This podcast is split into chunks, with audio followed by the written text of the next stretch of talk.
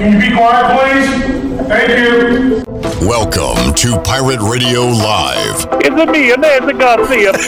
Clip. Hey, man, good to see you, brother. Excitement time! Clam down! Clam down! Clam down!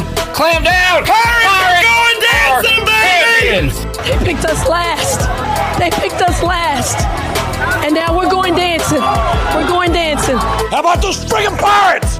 Now, live from the Pirate Radio studios in the heart of the Pirate Nation, here is your host, Cliff Brock. All right, welcome into a Wednesday edition of Pirate Radio Live. Cliff Brock here with you inside the Pirate Radio studios, coming to you today on Pirate Radio 92.7 FM in Greenville, 104.1 in Washington. You can find us on 1250, 930 online, pr927fm.com, and watch us on Facebook Live and YouTube. If you want to be a part of the show, you can get in with your questions and comments right now on Facebook and YouTube. You can send them via Twitter as well. Coming up on today's program, WNCT Channel 9's Ken Watlington will join us in about 30 minutes or so. Get you ready for a couple of games coming up tonight. One right here in Greenville as East Carolina takes on North Carolina in baseball, going for the season sweep over the Tar Heels as they will play at 5 o'clock. We'll talk to Ken about that. And game one of round two of the Stanley Cup playoffs Hurricanes and Devils tonight, 7 o'clock in Raleigh. We'll talk about that with Ken later on this hour. Hour two, Patrick Mason, Daily Reflector will join us on the way to Clark LeClair. So we'll preview the Tar Heels and Pirates with Patrick Mason coming up at four o'clock. Four thirty ish. Our resident Caniac Brooks Hill, former Pirate Radio intern, now calls games, hockey games up in Binghamton. Uh, we'll talk some Canes and Devils and look around the Stanley Cup playoffs. At five o'clock, we'll talk to a former Pirate safety, Warren Saba, who now plays for the Michigan Panthers in the USFL. They got a game coming up this week on ABC that you can watch. So, uh, or NBC, I should say. Warren Saba will join us coming up at five o'clock, and we'll be watching some Pirates and Tar Heels in the five o'clock hour as well. Feel free to join us and have a good time. Shirley Rhodes is here. Chandler Honeycutt's here. The big dog Glenn Griffin is here, and joining us to kick off today's show, special guest in studio, ECU women's head basketball coach Kim McNeill, who is still a part of our Open as we come into the show every day. Great to hear. Uh, Kim McNeill's voice, and uh, great to have her in studio. Coach, how you doing? I'm doing pretty good. How are you? We're doing great, and uh, I, I, thought maybe we should change the open, but that iconic they picked us last. That'll never get old, and uh, it's it's still awesome to hear. Yeah, I uh, we had a recruiting weekend last weekend. I was down at Boo Williams, and I can't tell you how many coaches came up to me and was like, I, I felt that in my soul. Like I've been picked last before, so I felt it. Like that that was that was a shout out to everybody. So yeah, I think it's pretty iconic. it is awesome. We got a lot to catch up on this off season, but first, coach, a, a great opportunity for girls in the area to learn the game of basketball and have fun coming up this summer with your basketball camp. So tell us uh, about what you got planned. Yeah, so we got two camps this summer. Uh, we've got our direct. Uh, Pirate Day Camp. Uh, that'll be from ages kindergarten through fourth grade. They will actually go half of a day from 9 to 12. I find at that age that their attention span doesn't last too long. Mm-hmm. And then from fifth grade all the way up to ninth grade, they can they'll go all day. So from 9 to 4. And that, that camp is, you know, learning the fundamentals, kind of kids that are just trying to get into it, learning the game. Our players will be around, our whole coaching staff will be around. So we, we have a really good time at that camp. And then we have a shooting camp. This is new this year, a two day shooting camp. And this is for high schoolers, maybe a little bit more advanced, want to sharpen up on some shooting skills, um, really, really focus on shooting uh, techniques, things they can do at home. They will play a little five on five, three on three, and things like that, but we're really going to focus on sharpening up that stroke. And for uh, parents listening, want to get their girls involved, where can they sign up for that? Yeah, you can go to our, our website, Kim McNeill Basketball Camps at ECU. All right, simple enough, and uh, get your daughter signed up and, and learn the game. But also, uh, and I went to some of these camps, uh, coach, back in the day. It was great instruction, but also a lot of fun, just to, especially to be around the players. That's what I really enjoyed, and I know your girls uh, enjoyed that as well. Yeah, they love it. They love being around the kids. They love giving back to the community. We've done a lot of things here in this off season, but they're excited about it. Already asking, Coach, can I work camp? Can I work camp? Of course you can. good, good that you uh, have that volunteering yeah. going on. All right, so uh, busy off season for you. First of all, congratulations on the contract extension. That was awesome to see. There's a, a really cool picture of you talking on the phone after the the championship yeah. win, and I remember at the time of that. I kind of transposed that with uh, Tom Cruise from Jerry Maguire saying, "Show me the money," and uh, and Jon Gilbert and folks were obviously listening and watching uh, what this basketball team did and the program you're building. So uh, well deserved, but that, that's awesome to see. Yeah, it's um it's been going on for a while now, but it was finalized last Friday. Uh, the board of trustees uh, approved it, and it was a great day. Great day for the McNeill family. A great day for ECU women's basketball. That morning, I knew the board would would sign up. We're going to discuss it, and so on the way to taking Gabrielle and Kate to school, we're at a stoplight, and I said, "Hey guys, I got some good news for you." And uh, Kaden was in the front. And I said, "Mommy, maybe getting her contract extension today." I thought he was going to jump out of the car. he was losing it, going, "Yeah, yeah, yeah!" And Gabby's in the back seat, looking like, "Well, what does that mean?" and Kaden turned around. And he was like, "That means we're going to be in Greenville for four more years." So they they were so excited. Um, you know, just to be able to, you know, get paid, you know, the all the hard work um, that we've put in these last four years, and just to know that, you know, I'm going to be the, the head coach here at ECU, ECU Women's Basketball for several years to come is just, just, um, just so exciting. And the girls were excited. They, they text mex- messaged me all all day, and I think Pirate Nation is excited. I kept getting, you know, people stopping me, what contract extension, when's going to happen? So, you know, I couldn't talk about it, but you know, obviously, you know, we're super excited. And it, you, we think about it from the wins and losses, the basketball stuff. But when you mention your your children, and we were talking off the air, involved in local baseball, local softball, they have all their friends, all the connections they made. That, that's a huge deal for them, right? It's a big deal. You know, they've been asking me for the last year, "Mommy, we're not moving anymore. We don't want to leave. We want to stay." I'm like, "Well, I can't promise you that. Yeah. You know, with the profession that mommy and daddy's in, but no, they love Greenville. Um, Greenville has really embraced our family." Um, we have families within um, Little League, Greenville Little League, within Pitt County softball. My son plays football. My daughter plays soccer, basketball. So, you know, they've really embraced us. And half of those crowds you've seen at the games this year has been those little leaguers and those little softball players. Yeah. Yeah, a lot of support. That's awesome to see. Uh, Coach Kim McNeill joining us. Coach, before we talk about some newcomers, uh, you, you mentioned this off the air as well your returning players have come back hungry and, and you don't want to get too fat on your championship and things like that. It sounds like they have not. They have come back really hungry and already ready to play some more basketball. Cliff has been unbelievable. I mean, we, we had to give them um, 10 days off, well, seven days off. We actually gave them 10 per NCAA rules. And probably within the second day that we had to give them off, they were, you know, knocking on the, on the door. Can we get workouts? Can we get workouts? And obviously, we couldn't touch them. But ever since we've been able to work out. They have been in the gym. Um, last week we had to stop because NCAA has a rule that we have to stop leading into exams. They've been in there every day. You know, outside my my window, I can look into the practice facility, and every morning at eight o'clock they're in there working out.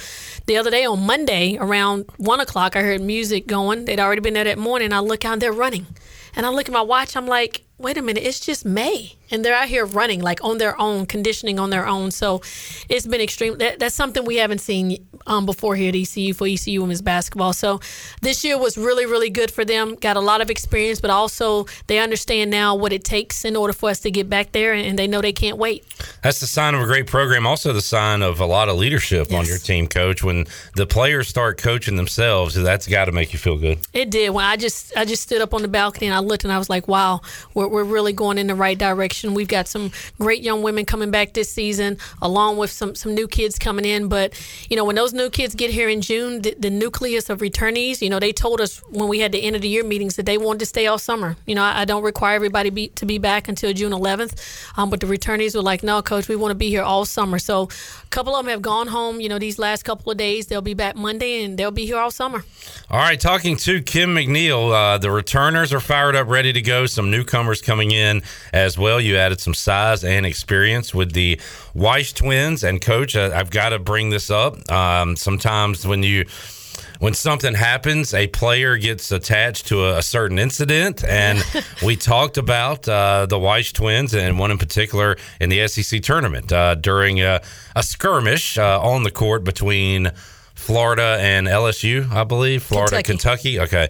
And uh, so, look, I'll let you address that. I'm sure you talked about that uh, with the players, but it's kind of a shame that that's what we know these names from, but that, that's kind of how it works uh, in the world. Yeah, you know, I recruited these twins out of high school. So I recruited them when they were sophomores and thought we were going to get them. So I developed a, a, really good relationship with the family, a really good relationship with the twins. When they had to call and tell me that they were going to go to University of Florida, I mean, they were crying. So it was devastating. So it's a previous relationship. You know, I've known these kids. These aren't kids that I just learned in 10 days. So I've known them for a really long time. And, you know, the incident that happened, you know, it's, it's unfortunate. You know, it's college sports. A lot of emotion gets brought up in it. You know, competitive young women, um, extremely competitive, want to win, um, play with a lot of fire, a lot of emotion. And, you know, Tati, as we call her, you know, she learned from the experience and says, you know, she had an out of body experience, but, you know, knows that, you know, it, it won't happen again. But, you know, they're, they are great young women. I hope Pirate Nation really takes the time to get to know them um, and know who they are and how um, just they're they're they're extremely they have high motors. They play extremely hard. They're competitive, and they are so so excited to be a part of Pirate Nation. And in life, uh, you never want to burn bridges to start with. Just be a decent person. Be be nice to folks. Yeah. But in the transfer portal era, you, you, certainly don't want to burn bridges. And I think that's a good example there, where you recruited uh, these twins out of high school. Didn't go your way then. They were emotional about their choice and, and hated it. But now, uh, a couple years later, here they are. So you keep those connections, keep those relationships, and in today's world of college athletics, it could certainly pay off. Yeah, same way with Kimmy Jenkins, Kimora Jenkins. You know, we recruited her out of high school and, and she chose to go to Georgia. You know, so as soon as she got on the portal, you know, we called her and, you know, she didn't go visit any other schools, you know, and, and that's, you know, that's sometimes you lose out on kids, but when you develop those relationships, you know, it's like, okay, they go somewhere else, but obviously knowing that we've developed those relationships and if they get back on the portal, because half the times these kids, when they get on the portal, they have an idea of where they're going. Mm-hmm. You know, that's why things happen so quickly. And so, you know, I, I'm still going to build this program off of high school kids. You know, I've told my assistant coaches, like, we're going to get what we need in the early signing period in November, you know, but obviously throughout the season, you see, you, you thought you had this, but need a little bit more of this, or maybe missed out. That's where we'll go to the the portal. And, you know, we've been very blessed to get young women that have been great, haven't given us any issues, any problems. And it, it's worked out for them. Danae McNeal, Micah Dennis, you yeah. know, having unbelievable careers here at ECU. Kim McNeill joining us, uh, Chris on YouTube, Steve and Jack on Facebook saying congratulations. We love you, coach. So your fans are out you. there. Uh, Jamie has a question. He says, We hear so much about NIL and men's basketball. What is it like right now in women's basketball? And are certain schools gaining an advantage over others with NIL money? Uh, what would you say to that? Coach? Well, I would definitely say this year is take definitely taken off just with the NCAA tournament and all the attention that, you know, LSU got and Iowa.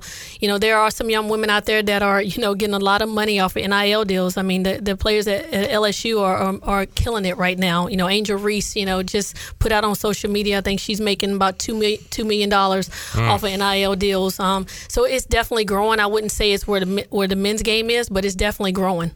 All right, uh, man, that's good money if yeah, you can right? make it. that's, that's, good stuff, yeah. uh, Coach. Uh, some other things from this off season, man. I, I love a a preseason tournament, uh, one of these uh, before you get to conference play tournaments, and you're going to be in a really competitive one. It looks like, in a really cool spot. You get to go to the Bahamas, yeah. so uh, I know you're fired up about that. But Uh, Oklahoma State, Georgia, Penn State, Seton Hall, USC, all a part of this, uh, amongst others. So some really good teams, and uh, looks like a really fun trip for your team. Yeah, we're, we're really excited about it. You know, obviously, uh, this team has worked extremely hard, and it's definitely a great way to reward them.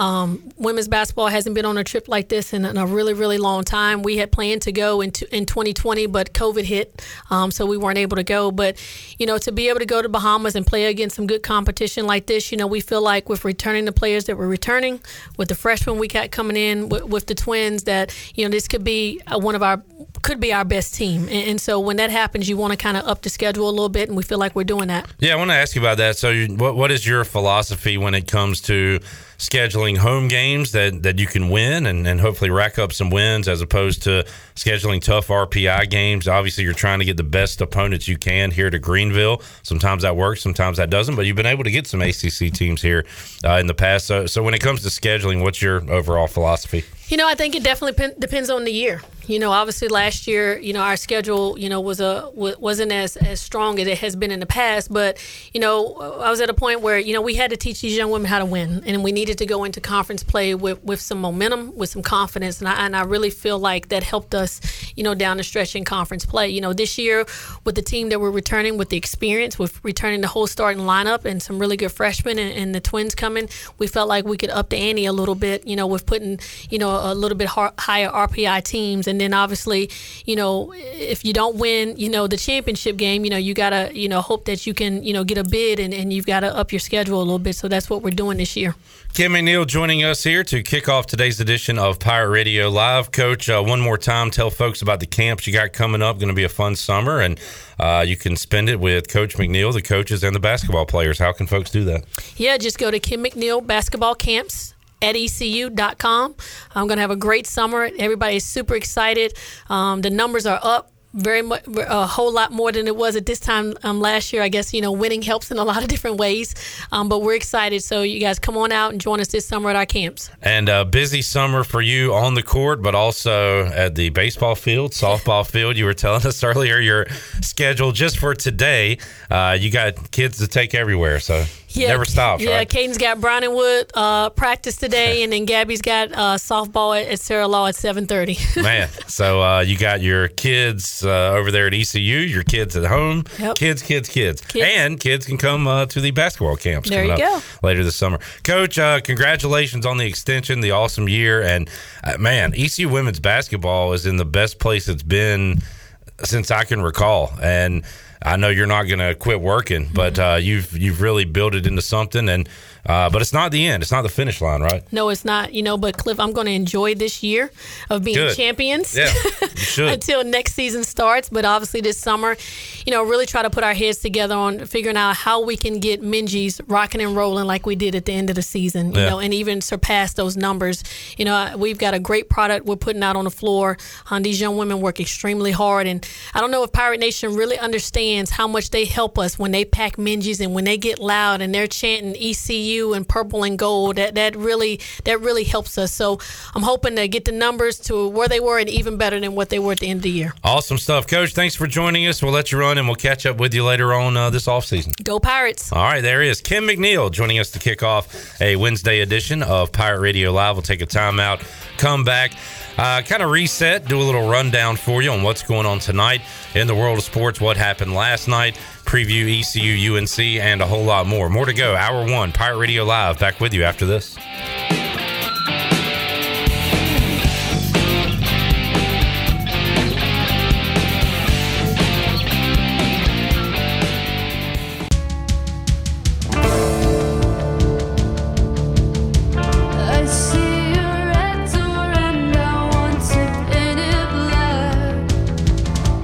You're listening to Hour One of Pirate Radio Live. This hour is brought to you by Pirate Water. Get ready to party, pirates. Go to drinkpiratewater.com to find your new treasure. 21 and older only. Pirate Water. Why be yourself when you can be a pirate? Now, back to the show. Welcome back. The best place in Greenville to unwind after work and have fun is AJ McMurphy's. AJ's has daily food and drink specials and an awesome patio perfect for some outdoor dining. There's something for everyone every weeknight, including sports trivia with our very own Cliff Brock on Wednesday nights. AJ says live music every Friday and Saturday with no cover and brunch every Sunday. Make today an AJ's day. Now let's head back in to PRL. Here's Clip. All right, looking forward to some post game trivia tonight after you leave Clark LeClair Stadium, hopefully celebrating a Pirate win. Come on out to AJ McMurphy's for a fun night of sports trivia. We'll be watching the Canes and Devils in game one of their series. We'll preview that one quite a bit coming up on today's show. Also, a lot of ECU and UNC chatter. It's kind of felt like a game day here. Maybe it's just students returning books to UBE, but the UBE lot has been slammed today. Kind of has that football game day environment atmosphere, and uh, looking forward to some pirate baseball coming up at five o'clock. All right, um, Chandler, can you uh, say on? Have I introduced you? By the way, I've said hello to you, Chandler. Welcome to the show. Thank you for welcoming me into the show. I overheard you talking to uh, Shirley coming back in, and you had a um, an interesting story. I don't know about a story. What about a story? But uh, something you saw on the internet. What did you see? Uh, there was a video I saw on Twitter. You can find some crazy videos on Twitter, by the way. Can you? Yeah, and uh, You sound like my grandpa. one one that I found is a literally a snake with its head chopped off, and the body's still moving. And as soon as the body touched the the snake's head, the snake bit its own body With its head cut off. with its head cut off. Man. Speaking of videos on Twitter, did you see or have you seen the recent trend of full just full movies being posted to Twitter? No. Full movies? Uh, the recent Super Mario Brothers movie was up there for That's a the while. one I was literally about to ask you about. It was it was re, it was on it was on uh, Twitter for a while, and it's full length. Uh, Avatar was up there in two pieces because it's so long. Why aren't we putting that on Pirate Radio, getting our numbers up? Hot, hot audio, Hot flicks. It's the entire Super Mario Brothers movie. Hot film. Yeah, maybe uh, maybe that's uh, the route So we should go.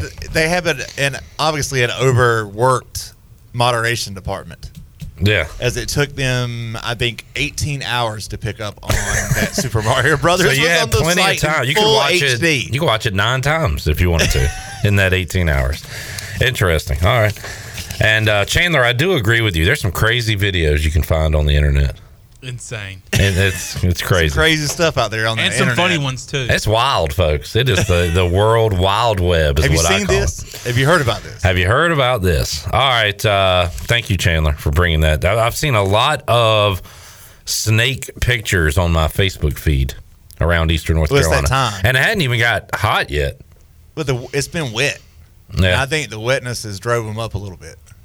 Is that a scientific theory of yours, or is that accurate? Like An old Eastern North Carolina thing that if it rains a lot, that the snakes come up to higher ground. the snakes, the snakes rise. The Okay. rising tide lifts all snakes. Oh my goodness, that is a frightening sight. Hey, our boy Jack Dover saw that. He said that was wild.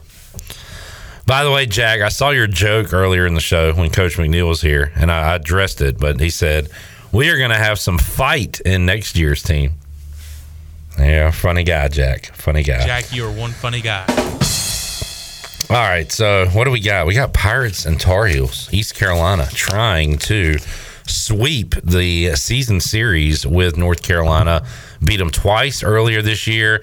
Now we get them on home turf coming up at five o'clock. Did I see Garrett Saylor starting for East Carolina? Yes, Garrett's going to get the start. And speaking of wild things you see on the internet, you should see the lines for the students that are in line trying to pick up their tickets Oh, for good. today's game. So this is a hot ticket item. Of course, it's sold out, but uh, the students are already in line trying to get their hands on their tickets. And for some of these students, it might be their last chance to go to a baseball game for Yeah. ECU as a student. So, uh, I mean, I, I think it's fitting for some of these people's, some of these students' last game to be ECU versus Carolina. So enjoy it while you can. Here's what's left on the schedule at Cincinnati this weekend, at ODU coming up uh, next Tuesday. And then you've got the final home series for the Pirates as they take on Memphis the 12th through the 14th.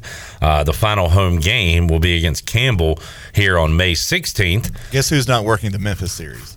Who's that? Person I know. Whoa. Where are you He's taking going? Two days off for Mother's Day. I will be there. I will be here. You got a two day Mother's Day vacation? Yes, Your mom must be very important to you. she is very important. Mama's very important. I better find out that you spent at least 38 of those 48 hours with your mom, like in the, Physically, in the yeah, same room. Like attached. I know. I will. I don't want you playing golf. No, I'm going to watch ECU baseball. I want to. This made that woman a nice breakfast on. I want to find out you're at a, on a hot date with uh, your girl at your your dad's restaurant. Mm-hmm. You better be with your mama. I'm, I'm gonna be with my mama. I'm, gonna, I'm gonna be with mama both Saturday and Sunday for ECU versus Memphis. I need some mama footage in the jungle. Yeah, I'm gonna get. That- we're gonna get some mama content. That's what I need. Oh, are you gonna be at the game with your mama? Yeah, Uh, sorry, dude. where was I gonna be? I don't know. At your mom's house? No, we're gonna be in Clark LeClair Stadium enjoying ECU baseball. I'm gonna take my mom up to the press box. Do it. Let's have a mom's weekend. Everybody, bring your mama to the game, and uh, and get loud.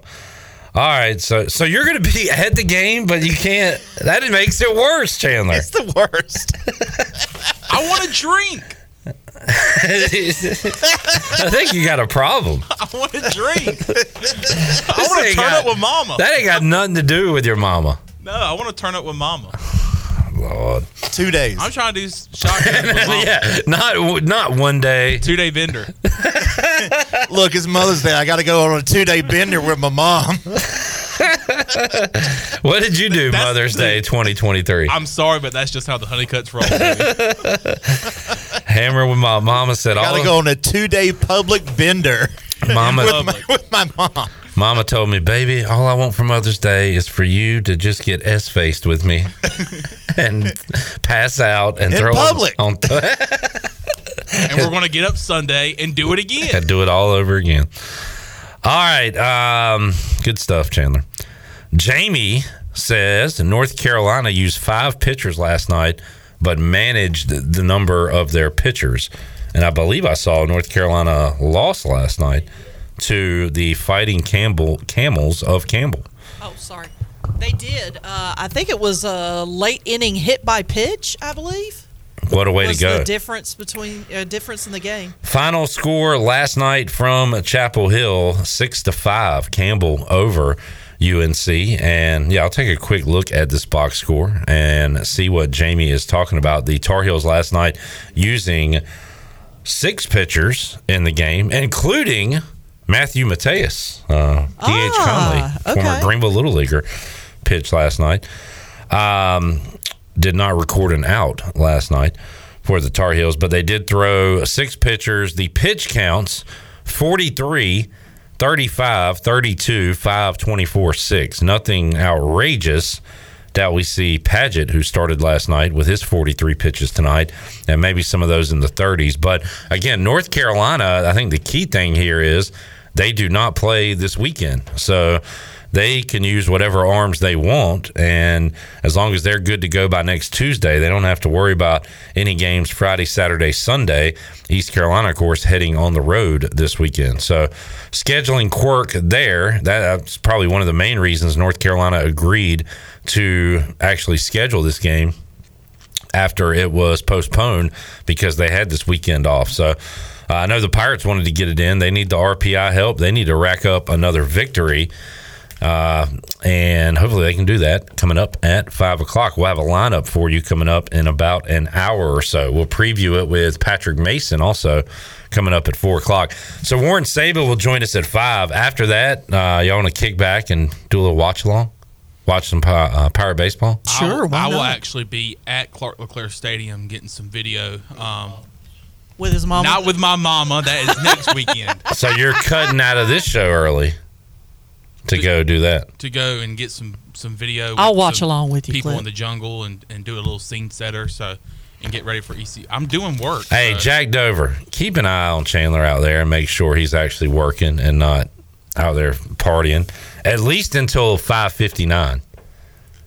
At least until our show's over, I want to know that you were actually out there working.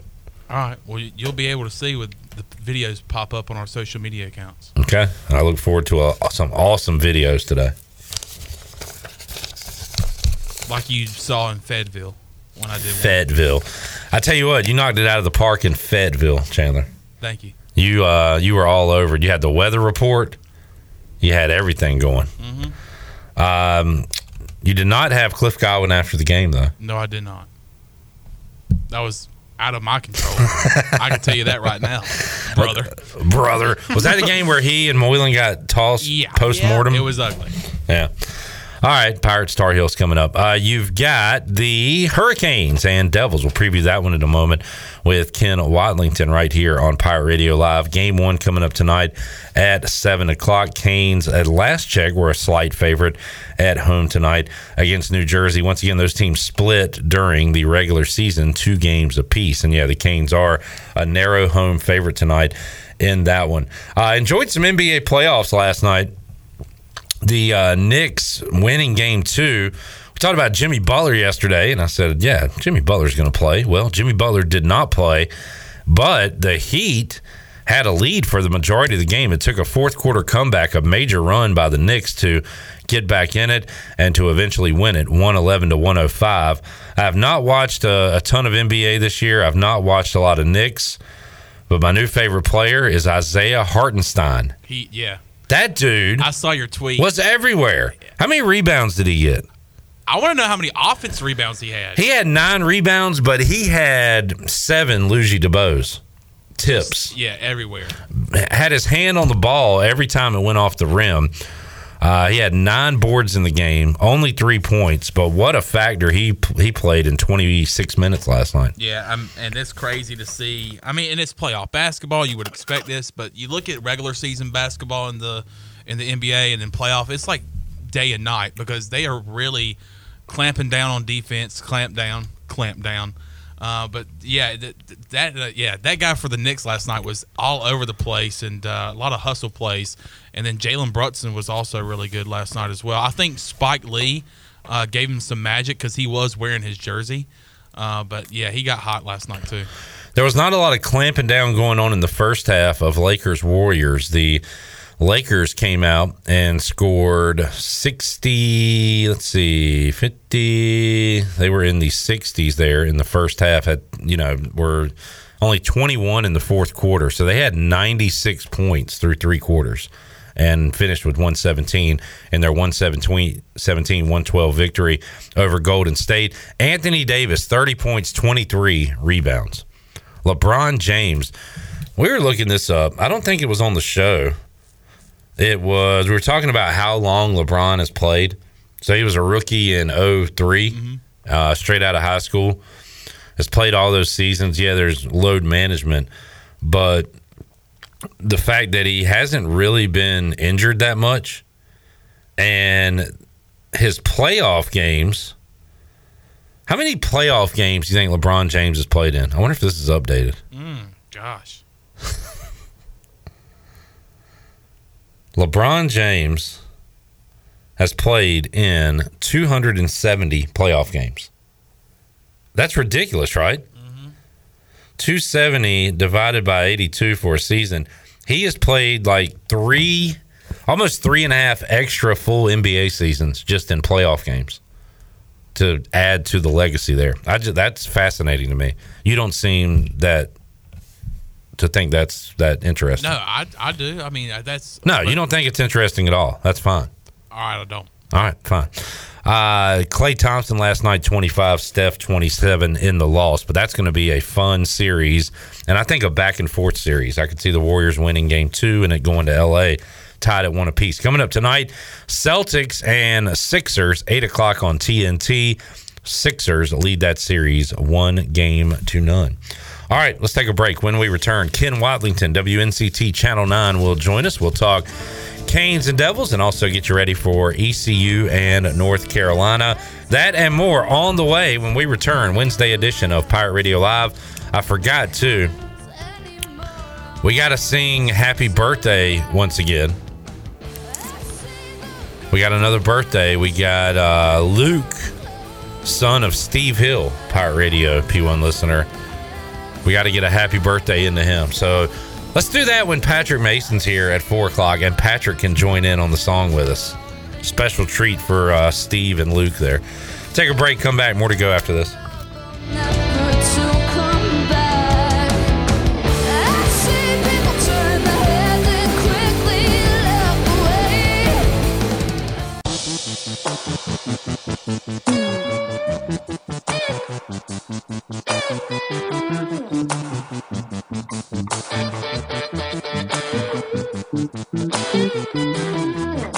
You're listening to Hour One of Pirate Radio Live. This hour is brought to you by Pirate Water. Get ready to party, pirates. Go to drinkpiratewater.com to find your new treasure. 21 and older only. Pirate Water. Why be yourself when you can be a pirate? Now, back to the show. Welcome back. Drive a little and save a lot with Washington Chrysler Dodge Jeep Ram. Washington Chrysler Dodge Jeep Ram has a great selection of new and pre owned vehicles, plus offers service to all makes and models in a state of the art facility.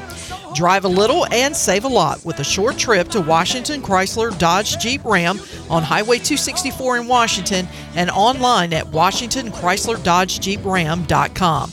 Now let's head back into PRL. Here's Clip. Back with you, Pirate Radio Live.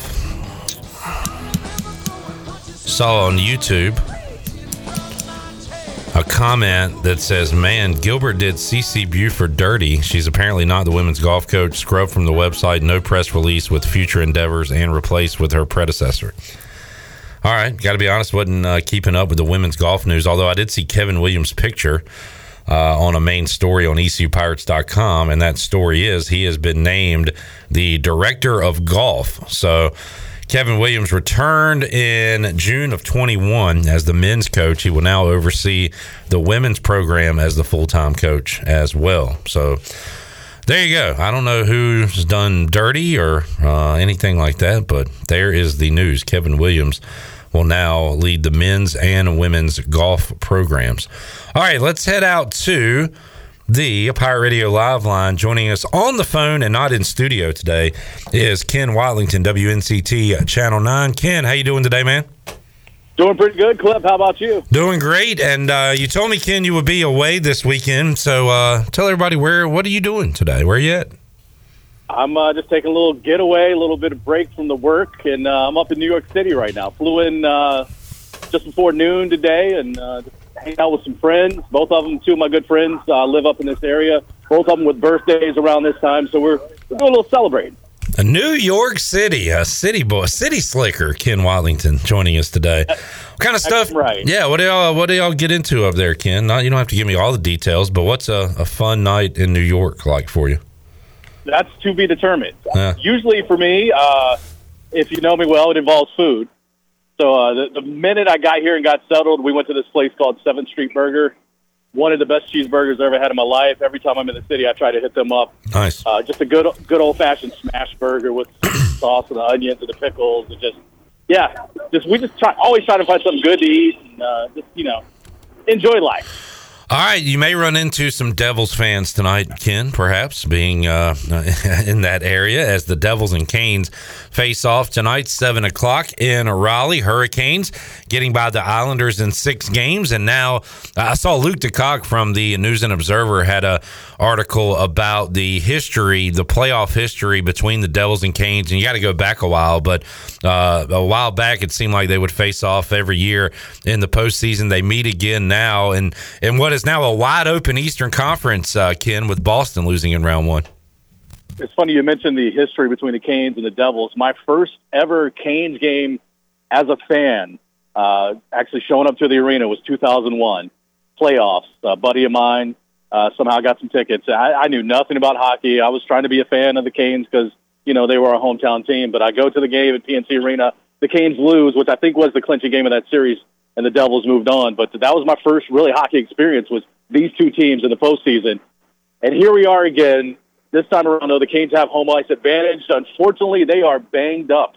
Yeah. And, uh, we'll see if they can, you know, right the ship a little bit as far as some of the injuries go and get some other guys to step up. But yeah, I tell you what, if this w- roster was healthy and home ice advantage the rest of the way, you got to like their chances. But now it's uh, it's gonna, it's going to be a little up in the air. But you know, maybe they'll respond. We'll, we'll never know. This whole thing is up in the air with Florida knocking off Boston and Florida winning game one last night against the Toronto Maple Leafs. And then you look out in the Western Conference at what's going on right now. The Kraken beat the Stars last night.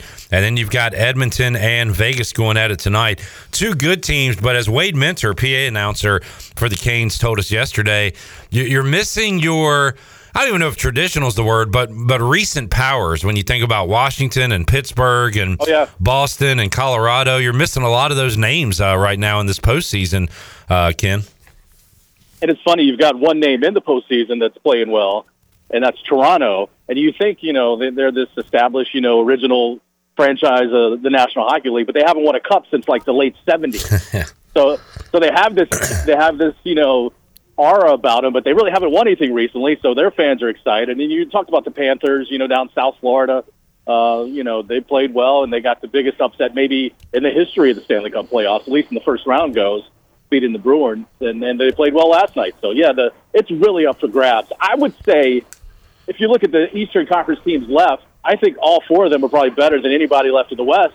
Hmm.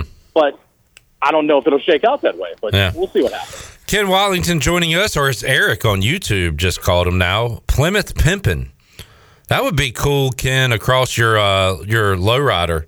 If you put that in cursive on the back window, Plymouth Pimpin would be pretty cool. Yeah, I'll allow it. I like that. Uh, my, my first car I used to drive around Plymouth was a 1991 Nissan Stanza, and uh, I could see that on the back window. Yeah, put that up there. That would that would have looked good. I don't even think I know what that is. 1991. I got to look that up. Nissan Yeah, it- Stanza. Let's see. It was ugly. Oh man, that's a beaut. It's a beaut, Clark. yeah. Looking good. All right, Kim, we got some baseball going on here. Uh, just over an hour from now at Clark LeClair Stadium, East Carolina coming off a series win against Tulane. A long day at the ballpark on uh, Saturday for the Pirates and Green Wave, but they got two wins, and now they try to get win number three on North Carolina this season. North Carolina coming off a loss last night against Campbellton. And when you look at the Tar Heels, they're fighting for their postseason lives here late in the season, right? I don't think there's a doubt, any doubt about it. I mean, they got to win some games. They got to beat some people, and they'll have a chance to do that over the next couple of weeks because the ACC is stacked from top to bottom. But a win tonight for them would be good uh, for the Tar Heels as far as their postseason hopes go. But you know, they've been up and down. You know, they they got swept at home by Boston College. BC has been pretty good this year, ranked uh, in the top 25. And then you mentioned last night they lost to Campbell. Uh, had a chance to win that game, uh, but uh, had the bases loaded in the ninth and, and hit a batter, and that ended up being the game-winning run for the Camels. So uh, some bad luck for the Tar Heels last night. Uh, they did win uh, two games over the weekend against Virginia Tech.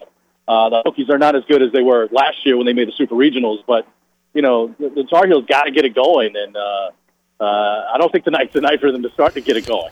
Yeah, Pirates uh, trying to continue to just play awesome at home, which they have done all year, and they were able to get the Tar Heels on the road earlier this year. Speaking of hitting a batter, I always get worried when the Braves and Marlins face off at what Marlins pitcher is going to throw at Ronald Acuna. It actually happened a day early uh, this time against a different team, the New York Mets uh, hitting him and knocking him out of a game. But he returns. Braves win last night, easy peasy, and uh, still looking great. I saw this was their best start through 30 games, Ken, since 2000. Which you think about all the the good years they've had, but they've gotten off to slow starts in the past years. It's a great start for Atlanta.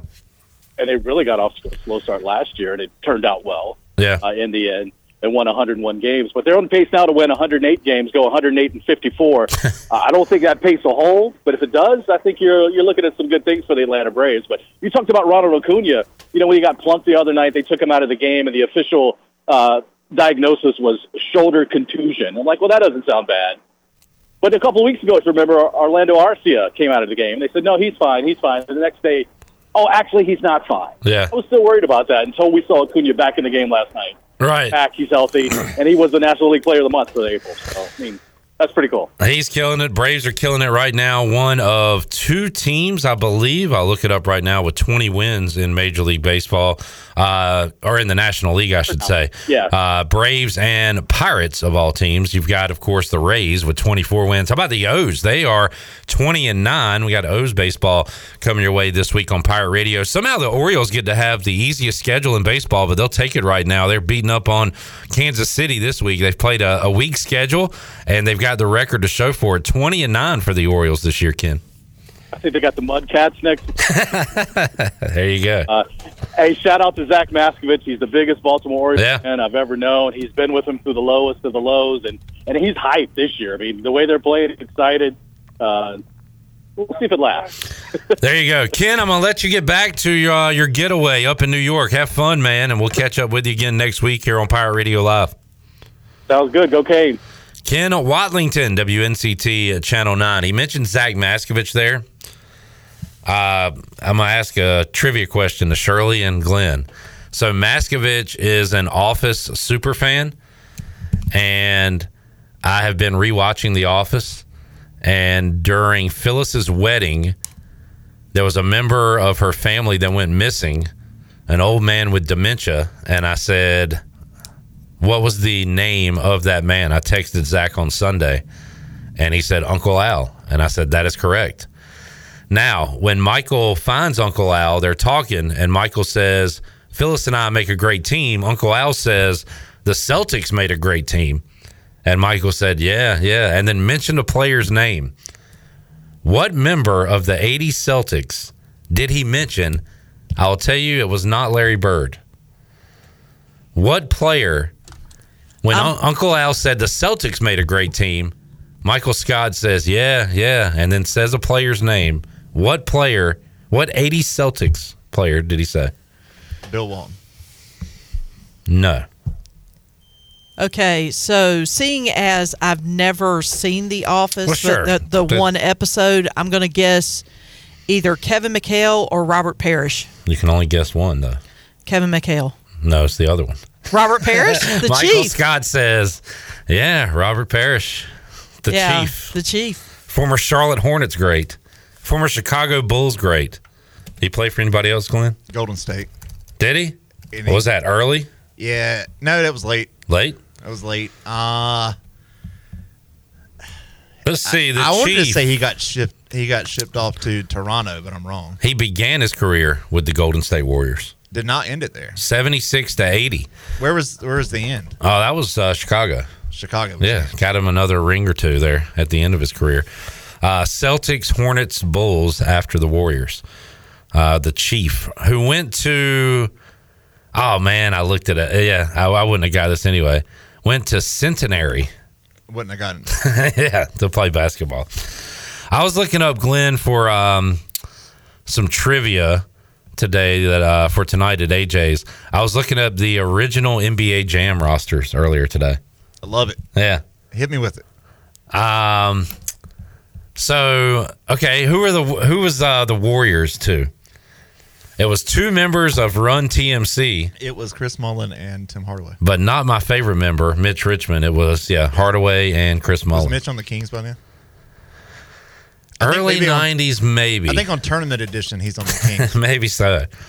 Um, I know those. I know that roster. You can just kick out the. You kick Who- them out. so- kick them out. the okay, Larry Johnson was not on the Hornets. True or false? Uh, that is. He was on the arcade edition, not on the home edition. Because I remember Muggsy was on one of them. Uh, I believe was that on tournament edition after they switched to three man rosters. I want to say it was like Muggsy and Zoe, and but maybe. I, I, thought it was wrong. Kendall Gill and Alonzo. Oh, Kendall Gill, perhaps. All right, let me see who's on their original. I think in the in the in the arcade. Oh wow, okay. So original NBA Jam, Larry Johnson and Kendall Gill. on in, the in the arcade. Yes, this is The, the home version is different. This is the 1993 arcade edition. Of NBA Jam. Oh man, last ranked team according to these rankings I'm looking at. Is it? It's either Portland or or it's not Portland. No. It's, it's Minnesota. No, but they had. uh They had Chuck Person and Christian Laettner. Damn, I was going to say Gugliotta and Rider. No. Chuck Person and Christian Laettner is correct. That's pretty impressive. Oh, Gugliotta is in the game. He's on the Bullets. He's on the Bullets with Harvey Grant. Yep.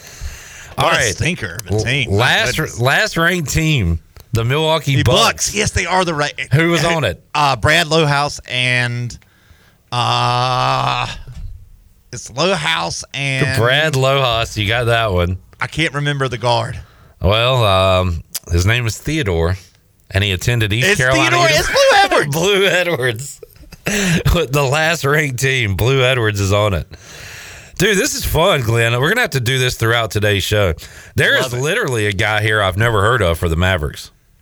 Uh the Mavericks are They had a guard. they are they are they're Derek Harper Derek Harper's correct. and it's not Jimmy Johnson yet. It's it's a big man. Mike Iuzzolino. Oh, it was another point guard. Yes, I remember this. They had a they were a squad with two point guards. You couldn't play him. Don't know who the H that is. It is a foreign guy who later on became a coach. All right, we're going to do more of this as the show goes on because uh, I can't believe your early 90s brain just nailed Brad Lohaus and whoever else you just nailed. That was Chuck Person, Christian Laettner. I bet I put hundreds of hours into that game. I know that roster, that Jack. All right, let's take a break. When we return, Patrick Mason joins us. We got to sing happy birthday to uh, Luke Hill. We got to talk Pirates and Tar Heels. We'll talk more NBA Jam and have more for you on Pirate Radio Live on a Wednesday. Back with you after this.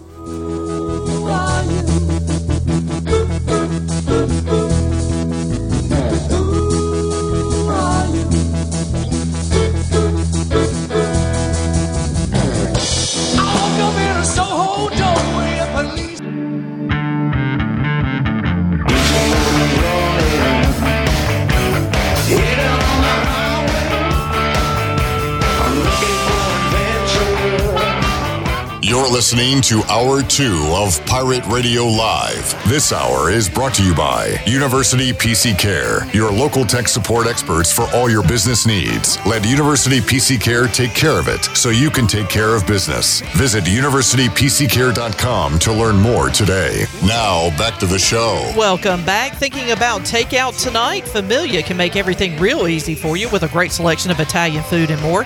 Visit familianc.com to see the full menu featuring pizzas, pastas, salads, and homemade desserts. Place your order online or call 689 uh, 6330 and Familia will have your order ready in their convenient drive through window for pickup. Finish up a busy day with a great dinner for yourself or your family from Familia. Familia on Fire Tower Road near Pitt Community College. Now let's head back into PRL. Here's Clip. All right. A couple of news and notes. Got a question from Robert we'll get to in a moment. But Redbeard likes to keep me abreast of all the information out there that is relevant to me and this program and send me a link that apparently a Jerry Jones docu-series is on the way. Uh-oh. Oh wow. And Redbeard has a name for it. I want me some glory hole. Pretty much. He says that he hopes it is titled The Glory Hole Years. The I Jer- want me some glory hole. the Jerry Jones story. I could go without a Jerry Jones docu series. I could live just fine without there being one. I would only be into it if it was not produced by him or Right. had anything to do with him, and it's not going to be. It's going to be jazzed up to make him look good. It feels- Dion likes nothing more than smelling his own fart. Thank you. That's, see, that's right, Mark. Have you And seen the? Jerry's pretty much the same way. Have you seen like the boardroom shot from draft day Yeah. of the Cowboys where they look like the Council of Evil in there? It, it's From uh, Austin Powers. yeah, it- yeah. It's Number two is in there, and number Fat two is Jerry bastard. Jr. Yeah, Steven. All right. Uh, well, thank you, Redbeard, for passing that along. Also, uh, we had a question from Robert Skipper. What's up, Skip? On YouTube, he says, "Can I ask? I got on late working. Why was the game postponed last night?" Well, Robert, there was a brush fire off Wimbledon Drive. Robert, what game are you referring to, may I ask? Now we're going to play a game called What Game is Robert Talking About? Let's welcome in Patrick Mason from the Daily Reflector. Uh, Patrick, you cover sporting events. I do. What game is he talking about? I don't know. That's a good question. Robert, are you talking about East Carolina? Because they were not scheduled to play last night. They will play coming up at 5 o'clock at Clark LeClair Stadium against North Carolina. Yeah, usually they play Tuesday midweek games, so maybe that's why. Yeah, or are you referring to another game and maybe I'm just missing it? Uh, I do not know why what game you are referring to as far as being postponed last night. All right, uh, Patrick is here. Patrick, we got to take care of a little bit of business. Let's do it. Uh, fortunately, Chandler is not here, so Glenn, I'm going to ask you to step up as well. Um, we and I don't know why we keep doing this for free. We should be making money off this. We should be doing cameos with Yep. this. Steve says it's his son uh, Luke's 18th birthday. Can he get a PRL happy birthday song? Uh, we sang one yesterday for Jerry's mother, and uh, we're going to do one right now. Patrick, would you join in with us? Yeah, I'll, I'll give it a go. now we talked about you. Uh, you're going to church so you can play church league softball, and how you don't sing the hymns. Uh, but I'm gonna. I guess you could fake it and lip sync this I was you going to say, do you lip sync the hymns? Yeah, sometimes. You know, the songs get stuck in my head, and I find myself singing them when I get home. Church hymns are great. Yeah, so Patrick I, I gotta is break it a out. one and done athlete at Sunday school. he is in the portal if other churches That's want his right. services. That's right. All right, you ready, gang? Oh wait, who who are we singing in this to? Luke. Luke, I am your father. All right, a one, a two, a three. Happy birthday to you. Happy birthday to you. Happy birthday, dear Luke. Happy birthday to you. Good work. Good work. Did you sing? Yeah, I, you didn't hear I- me. I- I, was. I, I- had the good harmonization parts. I think. Yeah, I was like, I, I started to, you know, interrupt the singing by saying, "Stop lip syncing," but No, I, I gave. I didn't some want to throw clip off. All right. Uh, Robert was talking about the UNC game. That game is tonight. North Carolina played last night, Patrick, They did. and they lost to Campbell. To the Campbell Fighting Camels. One thing we were paying attention to, other than the result, is the pitchers used in that game. North Carolina used six pitchers again. Uh, one of the biggest things about this game tonight, North Carolina does not play this weekend, so Right. they have a lot more they can do with their arms than East Carolina can do tonight. Yeah, and especially East Carolina is shuffling up their own pitching, so that'll be something to watch. But yeah, I mean North Carolina can treat this as just you know if you if you have an arm, essentially you, you can throw. I'm I'm sure. But yeah, East Carolina's switching up their own rotation, so that'll be interesting to watch. So what do we got? We got uh, we saw Zach Root during Yeah. the weekend against Tulane and looked really good, and we're going to see more of him. It looks like. Yeah, I think he's gonna go Friday, and we'll get Josh Grosz Saturday.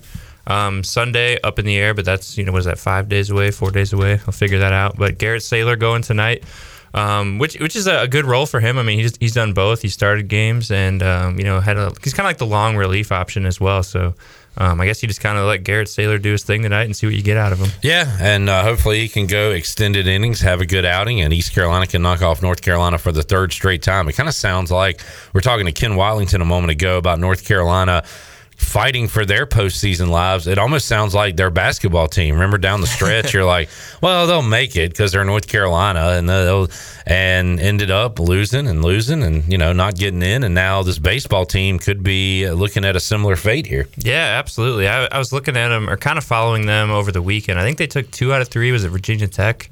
Um, two out of three, and I'm sure they were probably feeling like, all right, you know, we're headed in the right direction. And then you get a one-run loss against Campbell yesterday, so that's tough. Um, but yeah, so like like you said, they're, they're really trying to get on a run themselves here and kind of start playing some good baseball again. This was uh, an hour ago, Patrick. Uh, Jared packed the jungle. Took this picture of students waiting in line to get their tickets for what could be their final chance to see the Pirates with uh, school ending and everything. So Yeah. uh, looks like it's going to be a hearty crowd tonight at Clark LeClair Stadium. Yeah, I think I saw it was like at three o'clock. Students could start getting in, and you know you can just get in with an ID. So I'm sure that's like one of those situations where you got to get there early because the game's sold out, from what I hear. And Yeah. yeah, you just pack it in, and you know, just hopefully you can watch them. Yeah. Uh, Chad, uh, I love this topic. He said you brought up church hymns. Uh, your favorite church hymns. Chad's going to go with "In the Garden" and "Go Tell It on the Mountain." A good upbeat song. I like uh, "He Lives." Is one of my favorites. Uh, you familiar with that one? Yeah, I, I'm, maybe not the names, but you know they got the, a very similar refrain. So I don't know. I guess the some Hallelujah one's pretty good. I guess. Um, I don't Like really glory, glory, hallelujah. Yeah, yeah, that, that's always fun. Glory, glory. That's a Yeah, good one. Don't you feel like just kind of Yeah. moving along? Telling you, they they are toe tappers. They definitely are. Foot stompers. Yeah. I'm a big church hymns guy.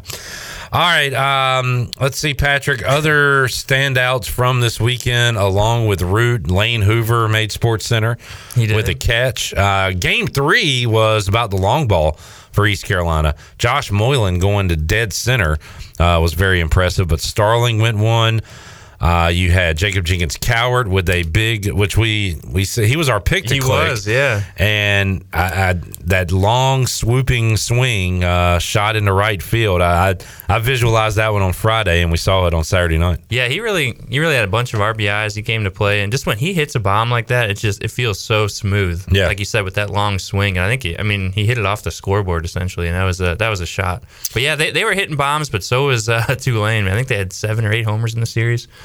And, Yeah. uh, I mean T.O. Banks couldn't get that guy out. I think the two, three, and four hitters were just every time they came up, it was double or home run. They, those guys could hit. We had a question yesterday uh, and for Mully that, you know, has East Carolina's pitching come down to earth? Are they facing better hitting teams? Is it that time of year? Like, what, how would you answer that question? Maybe uh it seems like cop out, but maybe a little bit of everything. Just I feel like at this time of year, a lot of these pitchers are throwing more innings than they've had before. Like you know, if you think about it, last year Trey Savage was a one inning kind of specialist. Go in, you know, max effort guy, get you know, pump it up mid 90s, and now he's he's starting and he's throwing a ton of innings. So Grosz kinda- is throwing more innings Yeah, than he has. Grosz is throwing a ton more because he's been better. He's been able to go deeper into games. Carter Spivey, was, I mean, he pitched a ton of innings last year, but he was uh, like the key reliever out of the bullpen. So a lot of these guys are just getting more innings on their arm, and I think it's you know maybe I don't know about taking a toll, but yeah, it's you know they're getting a little tired a little bit. So maybe a change in role here will kind of shaking them up a little bit for the, the stretch run. And the way Root has been used this year,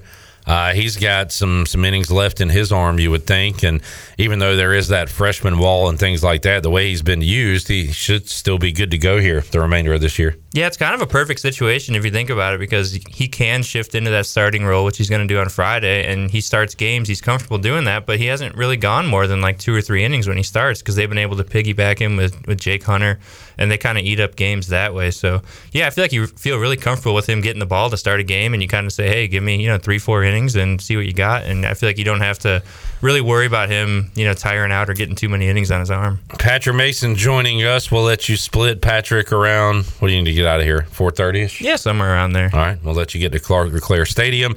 Eric on YouTube is a fan of Old Rugged Cross. That is a classic. Jamie has a question. He said, "I follow Big Ten slash Indiana." I know Patrick is an Iowa fan. He, I saw. He said, "I saw Indiana baseball changed its schedule in the middle of the season to help their RPI. They canceled a game against the team that would have affected them negatively when it comes to the RPI, replaced them with a team that would not affect them in, in such way. He said, Is that allowed in the American? Is it just a Big Ten rule? He said he's never heard of being able to do that. Yeah, I, I, don't know. I mean, do you do you know off the top of your head? I'm honestly I've never sure. heard a replacement. I have heard teams just straight up cancel games yeah. against really bad teams late in the year. Yeah, and I wonder too if it's if you just uh, would it would it count and say, hey, you know, this game got scrapped, and you you reach out to another team and say, are you free this day? But I, I don't know how freewheeling you can be with that. Yeah, I don't know. I'm not, honestly not sure. TJ says, "Give me victory in Jesus for 200, Alex. That is a good one, TJ. That gets the crowd going. Victory in Jesus, my Savior. That's a that's a that was good. They all kind of sound like fight songs too. Yeah, a little bit. If you took out the Jesus words, yeah, and just had a band playing it. Church upbeat church hymns sound like college fight songs, and they definitely have you thinking about it after. You know, kind of yeah. like a fight song. You're just humming it throughout the day, and you don't know why. Yep. Yeah, because you're feeling the spirit. Yeah, it's it's got in you. It's you're uh, hold of you. How's softball going for you, by the way? It, it's going pretty good. We actually our first game isn't until Thursday. Um, but we, so we've just had a few practices, um, just getting out there and swinging and hitting and stuff like that. Where do you think you'll be in the lineup? Uh, I'm not sure. Um, I'm more of like a like a line drive kind of hitter. So I don't know. But I guess in this, I guess it's sort of a thing in, in slow pitch softball. But you you cannot hit you, more than one home run right. in an inning, and yeah. then you got to like you know wait till another team hits a home run. So basically, it just kind of discourages you from just hitting bombs and not being able to get out. But yeah, um, it should be fun. I mean, I've been playing a little infield, a little outfield. So you know, it'd be bad. I'm not going to put this mojo on you, but like you were kind of brought in as a ringer if they if you sucked and they had to like ban you from the church? Revoke me from like no you can't come here anymore? Yep. It, it's possible. They say you, are not adding much in the song department. You're not adding much on you're not field. singing you got to get out of here. Yeah. Yeah. You're hitting uh, 280 which would be good for like mlb but we're playing slow pitch softball right here. right. We need you at least in the 400s uh, so that would be uh, that would be funny. All right, let's take a break. We'll come back. More to go. Patrick Mason, Daily Reflector, joining us. If you got questions, comments, concerns, church hymns, you can get them in now. YouTube, Facebook, or Twitter. And we'll have more on Pirate Radio Live on a Wednesday. It is windy, a tad chilly, but the sun is out. It is a nice day for uh, a Midwesterner like Patrick. That's right. More to go. Pirate Radio Live after this with the wind.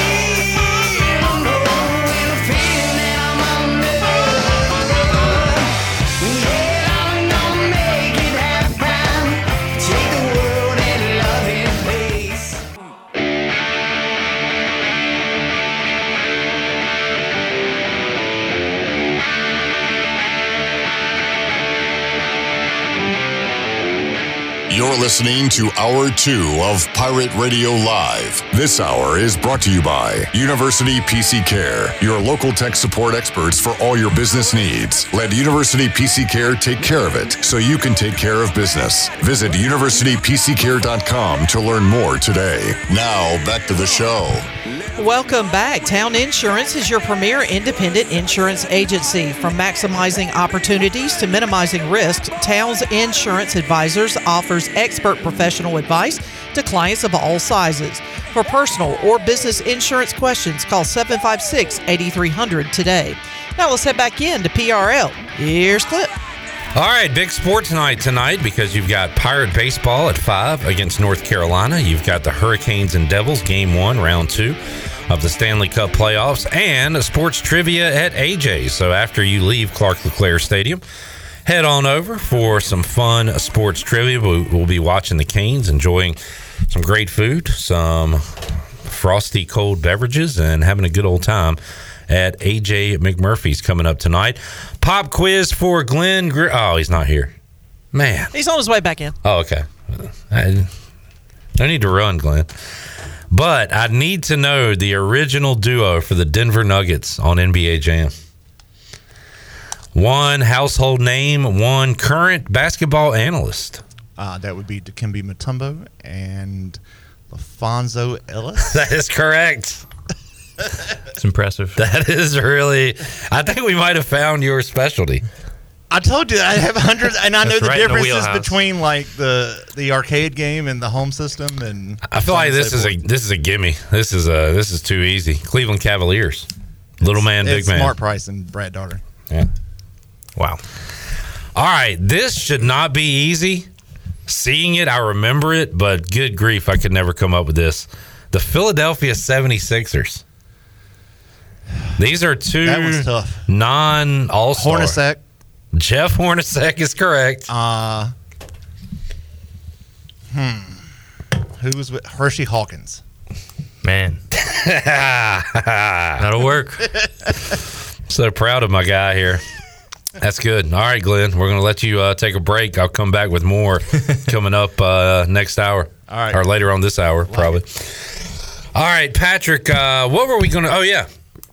Bye weeks in college baseball. What do you think about a bye weekend for East Carolina? Should there be a bye weekend scheduled for teams playing? Yeah, I, that's the thing. Like, if it worked out, if they were able to finish that UNC series, they sort of would have had like a long week here. But it's just something you don't really see often in baseball. I feel like you just you just got to play through it, and that's part of playing. I guess by weekend, I should say, because you're right. If East Carolina didn't have to make that game up, they wouldn't play this week. Yeah. Uh, that's true. But like North Carolina has a weekend Uh-huh. off. I, I think it would be. I mean, personally, I think it would be big for the team. I think just to kind of, especially with they're dealing with some injuries, and just to kind of get a full reset. Just you know, take your mind off the game for a little bit. Yeah. You know, heal up. But I don't know. I, I guess you know they like playing, so. I asked uh, Josh Grosz, and I thought he had a good answer. He said, I would like to just keep on playing. I like the routine. I like knowing what to do uh, every day of the week leading up to a start. He said, if you ask a position player who's out there every day, they might have a different answer. I thought that was a pretty good answer by him. Yeah, especially like a catcher. You know, I mean, they take a beating. Yeah, you think Wilcoxon wouldn't mind a weekend off right now? I bet he'd love it. Yeah, so uh, probably you know different answer for depending on each situation. All right, um, let's see what we got besides the colors. Oh dear, Eric. You ready for an Eric dad joke, Shirley? This one's really reaching, but I I like it because I feel like it's original. Like he came up with it himself, eh, which I'm willing to give him points on, even if the joke isn't good. He says, besides the colors, what's the difference between the Tar Heels and the Pirates uniforms? It's the Argyle. I mean, that's awful. Eric, that is. You are terrible. Yeah, it's a terrible joke. It's creative though. But you came up with it on your own, and I give you 100 points for that. So therefore, it works. Yeah, it's fair game. Yeah, well done. Uh, Jamie is out of baseball questions. Does Patrick like Iowa coach Fran McCaffery? Uh, yes. We've addressed this, uh, but he, you can readdress it. Should he have been thrown out of the game, the Michigan State game, for staring? I don't know about thrown out, but he maybe got a technical or something. But did he get a technical? I don't know if he did. I, I don't think he did. I think I think the ref just kind of said, "All right, dude, like do your thing." I, I know he's if he's not your coach, he's he's incredibly annoying. But I, I just like the fire sometimes. Like he's always yelling and wanting to throw stuff, and I just feel like he'd be fun to play for. Yeah, I mean, just if you see your coach like that. Yeah, I don't know. unless he's doing it to you, Right, and I will I, say mean, I totally get that that he can. he's unique. Yeah. like he's not like every other coach. Right. So maybe that's what I like about it. Just Yeah. a little different. All right. So, uh, yeah, if you got any more questions for Patrick, you can uh, get those in right now. Robert, talking about church hymns, says, Drop kick me, Jesus, through the goalpost of life. Is that a real thing? Maybe on like football Sunday or something. Drop kick me, Jesus. Through the... Now, did you go listen to Church League softball fist fight like I asked you to do? I No. did not. I of did course not. you didn't. You knew the answer before you even said. Have you watched Jury Duty? No. No. Yeah. But it's on Amazon. I discovered. All right. And you said it was on some app, so that, that's what gave me some pause. Yeah, that gave Yeah. me some pause initially because I was like, "What is that app again?" But then I saw it on Amazon. All right. so I'm going to go track it down. That's the first step. You've identified it. I've identified the streaming service. That's good. Um, Next week I'll have a different answer for you. all right, Patrick. What else? Uh, what did the Bears do in the draft? Um, I like it. They uh, they took an offensive tackle first, which they just need to protect Justin Fields. And then I think they just kind of took some. I guess what the general manager said. Just like- they went like trait hunting. They went for like long athletic speed. You know, but. Uh, at this point in the year, every team is so pumped about their draft selections. You know, like Yeah. man, every, every all seven of our guys are going to the Hall of Fame. They're all going to be great. They're great fits. So I really have no idea what to make of these. I've only heard of a couple of them. But uh, they got one of the things I'm intrigued about. They got a wide receiver from Cincinnati. I think his name's Tyler Scott. Um, he's really fast, so I'm always a sucker for speedy wide receivers, take the top off defense kind of guys. Um, but yeah, I, I guess we'll see how it plays out. I guess I am pretty pumped about the offensive tackle. I know it's not a sexy pick in the first first round, but uh, I'm here for it. All right. Uh, so you are on board with the Bears draft. How long before they are relevant in a playoff race? I wouldn't say next year, but I think the the following year is a good good window for them. I think next year, if, if everything kind of falls right, they can maybe be around a 500 team. Um, I mean, they they got the first overall pick this year. They were really bad, and they had a lot of lot of needs. So I think if you can get up to like you know seven wins or something, seven I don't know about eight, but around there, I think that'd be a good year for them. And if you can identify Justin Fields as your guy for sure, that's a successful year. All right, fair enough. Uh, talking Bears, talking Iowa, all of Patrick Mason's interest here on Pirate Radio Live. That's right. Um, Pirates and Tar Heels going at it. East Carolina at Cincinnati this weekend, Patrick. Uh, as far as where the Pirates stand right now, you've got the rotation changes going on. Uh, you are coming off a series win where you had to come back to, to knock off Tulane. You're, you know, you're coming off a couple of weeks where you didn't have, you know, winning records during the week. So it feels like you're still in a great. I mean, you look at the rankings; they're still a top 15 team. Yeah. And it also feels like that they're another weekend away from it all collapsing. like I don't know, uh, but it's uh, it's a an eerie spot to be in. What do you think about this team as we head to uh, or as we sit here in early May? Yeah, I think it is a, a weird spot to be in, but like you said, they're they're still a top 15 team. They're still playing well. Taking two out of three from Tulane was was huge. I mean, if that goes the other way, if they lose two out of three, then they're really in trouble.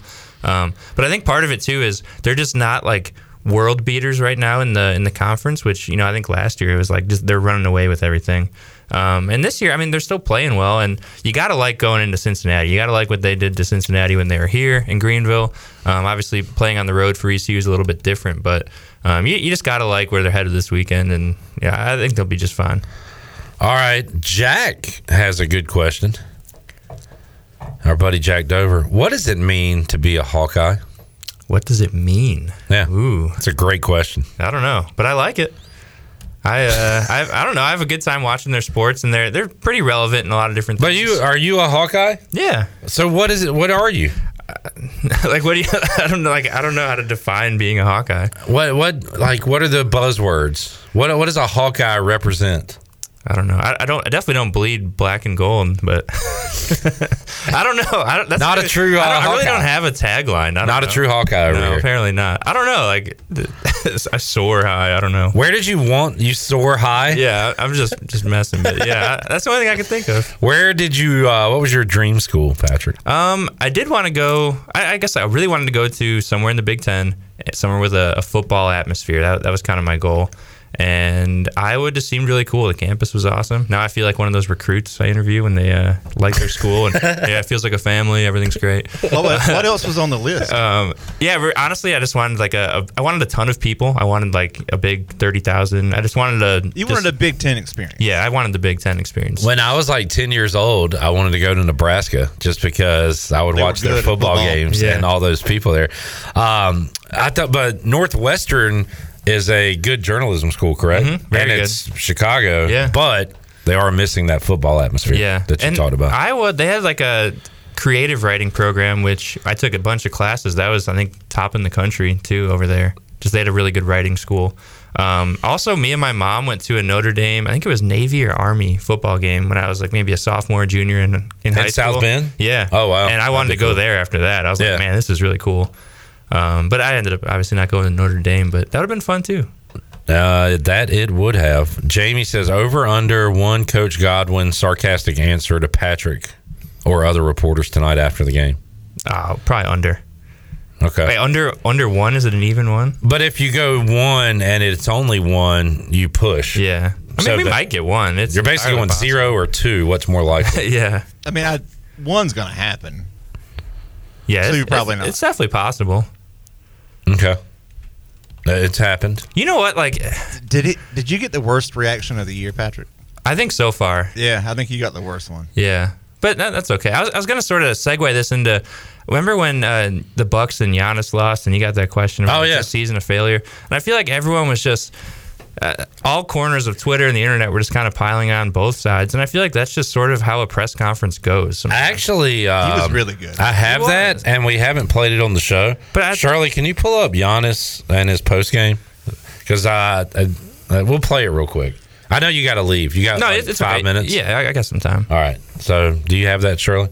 Oh, she's got to find it. But basically, what it's like, I think that's just how a press conference goes. You ask a question, and sometimes you get some pushback. But I think there was a, a, a good, valuable back and forth. I think we got something Well- to talk about. We got a good answer, and I think that's The problem was that's not how a press conference goes. Usually, you get the the you know like cliches. generic answer. But, but that's what I'm saying. I think that he gave a real answer, and that's why I think it was good. Like Yeah. people are bashing the question, but I think you got a good answer out of it, and you got stuff you can talk about. All right, Shirley. Was this from April 27th? Yeah, that sounds right. Yeah. I just asked Bud the exact same question, but uh, I'm curious for you. Do you view this season as a failure? Oh my god. Uh, okay, because I'm not that up. We, you asked me the same question last year, Eric. Okay. Uh, do you get do you get the promotion every year on your job? No, right? So every year you work is a failure. Yes or no? No. Every every year you work, you work towards something, towards a goal, right? Which- is to get a promotion, to be able to uh, take care of your family, to be able, I don't know, um, provide the house for them or take care of your parents. You work towards a goal. It's not a failure. It's steps to success. You know, and if you've never, no, I don't want to, I don't want to make it personal. So there's always steps to it. You know, um, Michael Jordan played 15 years, won six championship. The other nine years was a failure. That's what you're telling me. I'm asking you a question. Yes or no? Okay, exactly. So why are you asking me that question? It's a wrong question. There's no failure in sports. You know, there's good days, bad days. Some days, some days you are able to uh, be successful. Some days you're not. Some days it's your turn. Some days it's not your turn. And that's what sports is about. You don't always win. Some other other people's gonna win. And this year, somebody else is gonna win. Simple as that. We're gonna come back next year, try to be better, try to build good habits, try to um, play better, not have a 10 day stretch with uh, playing bad basketball, you know, and hopefully we can win a championship.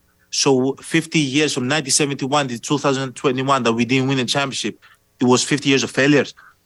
No, it was not. It was steps to it, you know, and we, we were able to win one. Hopefully we can win another one. You know, I sorry that I didn't want to make it personal because you asked me the same question last year, and uh, last year I was in the in the uh, right um, mind space to answer the question back, but I remember it. Next. Next. I feel like it was a good question. I got told the same thing when I ordered a cheesesteak wrong down at Marathon one time. Is this a failure? I thought it was a great answer. I also What? thought that Giannis was kind of wrong in some of the where basically big picture, like it's not a failure. He accomplished some things. You the said he team was accomplished wrong? some things. Huh? You said he was wrong When in he that? said there's no failure in sports, I mean it depends on your perspective. You're looking at it. If, if you're the number one if seed, you lose, you fail. Jordan Poole failed to hit the last shot last night. Yeah. Right. There's That- failure that in was flat- sports. Flat, out failure. My thing is, if you're the number one seed, you're one of the better teams in all of the NBA, and you get knocked out in the first round, that should be viewed as a failure, right? If you're a title contender, Especially if you it's not a, necessarily a terrible thing, but it's kind of what it is. And I've- Especially like you get knocked out by a team that is like the antithesis of your culture, that has their own. Like it being the Heat made it a little bit different to me. Like that was that was a that was a rivalry type win. But Giannis has a he has a point with what he's saying. I feel like we're talking about two different kind of things here. Yeah. Like Giannis shouldn't walk the streets of Milwaukee with his head down because he's a giant failure. But as a team, like you said, to lose in the first round like they did, they they failed that challenge. And, there is failure in sports every game, every every night. Yeah, that's kind of the nature of it. But yeah, Yeah. that's sort of just yeah. He, he did give a great answer, and I thought it was something to, to think about for sure. But I bet if you asked Michael Jordan if the nine years were a failure, he'd say absolutely. yeah, yeah, yeah. That's different. Right. yeah, different and it's just. But uh, it's also hard, I think, to to ask these guys in the you know right in the heat of the moment. They just lost. They just got knocked out, and you gotta you gotta kind of navigate that that space. Tell you what though, when Giannis hit that Edic, that that hit me. Like, uh oh, It was a punch. Edic. Is- he's It's kinda- such an awesome sounding uh, accent. And I love that he remembered it from last year. And he's like, "Is this same guy going to ask me this question every time we lose a playoff series?" I from love that he out? took it to the guy's job and he was like, Edic, did you get Yeah. did you get promotion? You're in a that's a tough spot there too. You can only kind of say no. Like, I know. You can't like continue poking the bear there. I wanted Eric to say he got a promotion and then it to come out that he didn't. I wanted slander Yeah. on Eric's name. Edic. Uh, Eric, our Eric says on YouTube, "I don't care about failure. I can't control failure. Don't want to talk about failure." That is a Cliff Godwin weather reference there. Patrick. I don't Patrick, care about the weather. I can't control the weather. Don't want to talk about the weather. thank you. It's fair. Uh, Eric says Jordan would have probably hit you with a few f bombs if you asked him about the years he didn't win. He'd like he'd Off the camera. Jordan had a really good reputation with the media though, of being available every single day. No Everything what. was very measured and controlled. You know, Jordan was effing probably. He was probably effing uh, Steve Kerr and uh, his teammates. Yeah, anyone Well, else that on is the well documented. Well, That- literally punching him in the face, but Yeah. Yeah. that's who he's probably cussing out. Ben uh, Bill Wellington. Bill his- Wennington. Bill Wennington, yeah. With his baseline jumpers. His name might as well have been Ben Wellington, though. Whatever it was. Bill Wellington. That dude's on the Bulls radio calls. Bill Wennington. Luke Longley. Yeah. I love some old Bulls centers back in the day. If you couldn't hit a 15 foot baseline jump shot, get out. Yeah. Get out. Uh, all right, Patrick, enjoyed it. Yeah, thanks. Enjoy some baseball. Uh, you can check out his work, pages of the Daily Reflector, onlinereflector.com. Forgot to mention, I referenced your article on the show yesterday. We were talking about uh, improvements to Minges. Oh, Maybe yeah. we'll, we got time, plenty of time to dive into that. But Yeah, yeah. Was that, that We'll building that. will still be here. that it would. Ho- Did you say hopefully? Yeah, because it's pretty windy out. I don't know. I think uh, I don't know if hopefully is the word. There's a lot of people that wouldn't mind Minges accidentally blowing over, Just accidentally not being there tomorrow. and having to start from scratch. All right, let's take a break. When we return, we'll dive more into Canes and Devils with our resident Caniac, Brooks Hill, uh, who is a minor league hockey announcer. His season just coming to an end up in Binghamton, New York. Uh, but Brooksy will get us ready for game one of Canes and Devils when we return Pirate Radio Live. Back with you after this.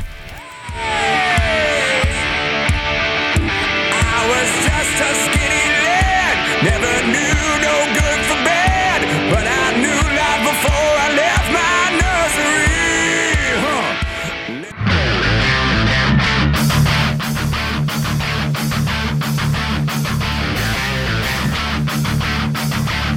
You're listening to Hour 2 of Pirate Radio Live. This hour is brought to you by University PC Care, your local tech support experts for all your business needs. Let University PC Care take care of it so you can take care of business. Visit universitypccare.com to learn more today. Now, back to the show. Welcome back. Uh, Country Mart has been locally owned and operated for over 40 years and is your premier country store serving the best cheese biscuits and country food around. Country Mart is open every day and has two locations in Bethel on Highway 11 and in Stokes on Highway 903. Both locations are top of the line fuel stations serving shell gas, including 93 ethanol free high octane gas. Country Mart fueling you up with great food and your engines with great gasoline. Now let's head back into PRL. Here's Clip. All right, the plan for the rest of today's show a little hockey talk, some football talk, and then some baseball and etc. Uh, while East Carolina and North Carolina are playing during hour number three of our show. We got Warren Saba coming up at five o'clock. If uh, you're not into baseball and want to hear some football talk, Warren Saba from the Michigan Panthers will join us coming up in about 15 minutes. And Brooks Hill will join us now, former intern Brooksy now a hockey announcer in his own right uh, for minor league hockey up in Binghamton. He is our resident Caniac, and the Canes play the Devils in game one of round two of the Stanley Cup playoffs coming up tonight at 7 o'clock. Brooks, how you doing, man? I'm doing good. How about you? Doing good. Ready for game one coming up tonight as the Hurricanes take on the Devils. And Brooks, uh, let's let's recap uh, round one first before we move on. Really competitive series, really fun series with the Islanders. Canes fail to get by the Islanders at home. They have to go on the road. They do it there in Game Six. So a back and forth series. Brooks, really good games. Uh, what did you think of round one? Uh, I thought it was very good for the Hurricanes. Uh, obviously, you never want to lose a home game in the playoffs, but the road team in the NHL playoffs this year has been actually very, very good. And in fact, when you get to overtime, uh, the road team has like a big time advantage. I think Seattle winning last night uh, on the road against Dallas in their second round, I think the road team is like 12 and three in overtime uh, this playoff season. So it's kind of great that the Hurricanes are proving that they can win on the road as they did it twice in the last round, and I think they're going to need to try to be able to do that again against these New Jersey Devils. And uh, you know, everybody's going to keep talking about, oh, they're missing Pacioretty, they're missing Svechnikov, they're missing Teravainen, but they seem to find the ways to get the job done. You still got Sebastian Aho, and that seems to be enough to get through the first round. We'll see if it is in the second round. It'll be tonight, seven o'clock, when the Hurricanes take on the Devils. And Brooks, uh, look, these two teams split during the regular season. Uh, they split on home ice as well. Canes won one at home, one on the road, as did the Devils. So even matchup on paper. You look at the odds; it's pretty even there as far as the series price goes for the winner. So, what's your take on New Jersey? What stands out about the Devils? Oh, I mean, New Jersey Devils got some really good players. They traded for Timo Meier at the deadline, who a lot of people wanted the Hurricanes to pick up from San Jose. He's a uh, good goal scorer. Uh, he did not score in round one, so looking like the Hurricanes might have lucked out a little bit on that one, but only time will tell on that because the asking price for Timo Meier was way too high, and Don Waddell did not want to pay um, a high price and give up the future for a quote rental player on this year's team. So uh, he's always going to be good. Jack Hughes, uh, 86, and for the Devils is going to be you know the guy to watch. The offense really does run through him. You got former Hurricanes, Erik Haula, um, and Dougie Hamilton on this New Jersey squad. I think uh, I read it correctly that this is going to be the third straight year that Erik Haula has faced the Hurricanes in the playoffs. Um, so that's a storyline in itself. Uh, and they got a really good goaltender in uh, Schmid. Uh, the guy was playing junior hockey uh, two years ago um, in the highest level of junior hockey in the United States. Got a minor league contract and now playing for the New Jersey Devils, and he just shut out the Rangers in Game Seven. So they got a hot goaltender right now, and the Hurricanes got uh, decisions to make on who's going to play for them. As Andersen got them the game win in Game Six, he hadn't won a game since the bubble back in 2020 in the playoffs, and then Antti looked good, uh, really throughout the entire playoffs. So you got a lot of options in goal for the Hurricanes, and I think it's just going to be is how do you solve um, Schmid for the Devils is going to be the story. On the Kane side, with the goaltending there, Brooks, as you mentioned, we saw them both in round one with Andersen uh, in the series finale victory over the Islanders. So I don't know if all things are equal and everybody's healthy. You know what? What do you want to see in the Nets for Carolina starting tonight, and how do you how would you play it throughout the series? Oh, I think Frederik Andersen did a good job in Game Six. Unfortunately, I had to watch the game on replay as uh, we had a semifinal game wrapping up here in Binghamton. Uh, so after he gave up an early goal, really settled in, made a lot of great saves to keep the Hurricanes in the game and to send the game to overtime. Um, So you could say that you stay with him tonight because he won his last game. Uh, that's part of the argument. Or, you know, hey, Raanta played really well in the five games leading up to game six, and why not go back to him? So I could see either playing in the net uh, for them. I don't think we're going to see Kochetkov. I think it'll be Raanta and Andersen the whole way, uh, unless somebody does get hurt. And uh, as of today, I haven't been able to see who's starting at morning skate. So I'd have to probably go out and if I was going to put money down on it, I would say that Andersen starts tonight, and then based on how tonight goes, they either stay with them or they switch it up for game two. Brooks Hill joining us, Canes and Devils. Game one coming up tonight in round two of the Stanley Cup playoffs. And what a playoffs uh, it has been, Brooks, as the big bad Boston Bruins uh, eliminated from the playoffs. And then how about last night, uh, the Florida Panthers? Uh, they knock off the Toronto Maple Leafs. So you've got uh, right now, the Maple Leafs were the favorite. As I looked at it yesterday during my chat with Wade Minter, they were the favorite to come out of the East. Now, uh, if you look, you'll probably get New Jersey and Carolina kind of even coming out of the East with the Maple Leafs facing a zero to one deficit right now in their series against Florida. So, uh, you know, you see these surprises every year, but every time they happen, you're still surprised, right? I mean, you got to be uh, pretty shocked that the Bruins lost uh, that game seven on home ice. Yeah, it's uh, it's tough, and you know the President's Trophy curse is real, just like the Madden curse. Uh, I think it's been ten years since the President's Cup team that with the most regular season points won the Stanley Cup. I think it was the 13 Blackhawks was the last team to do it.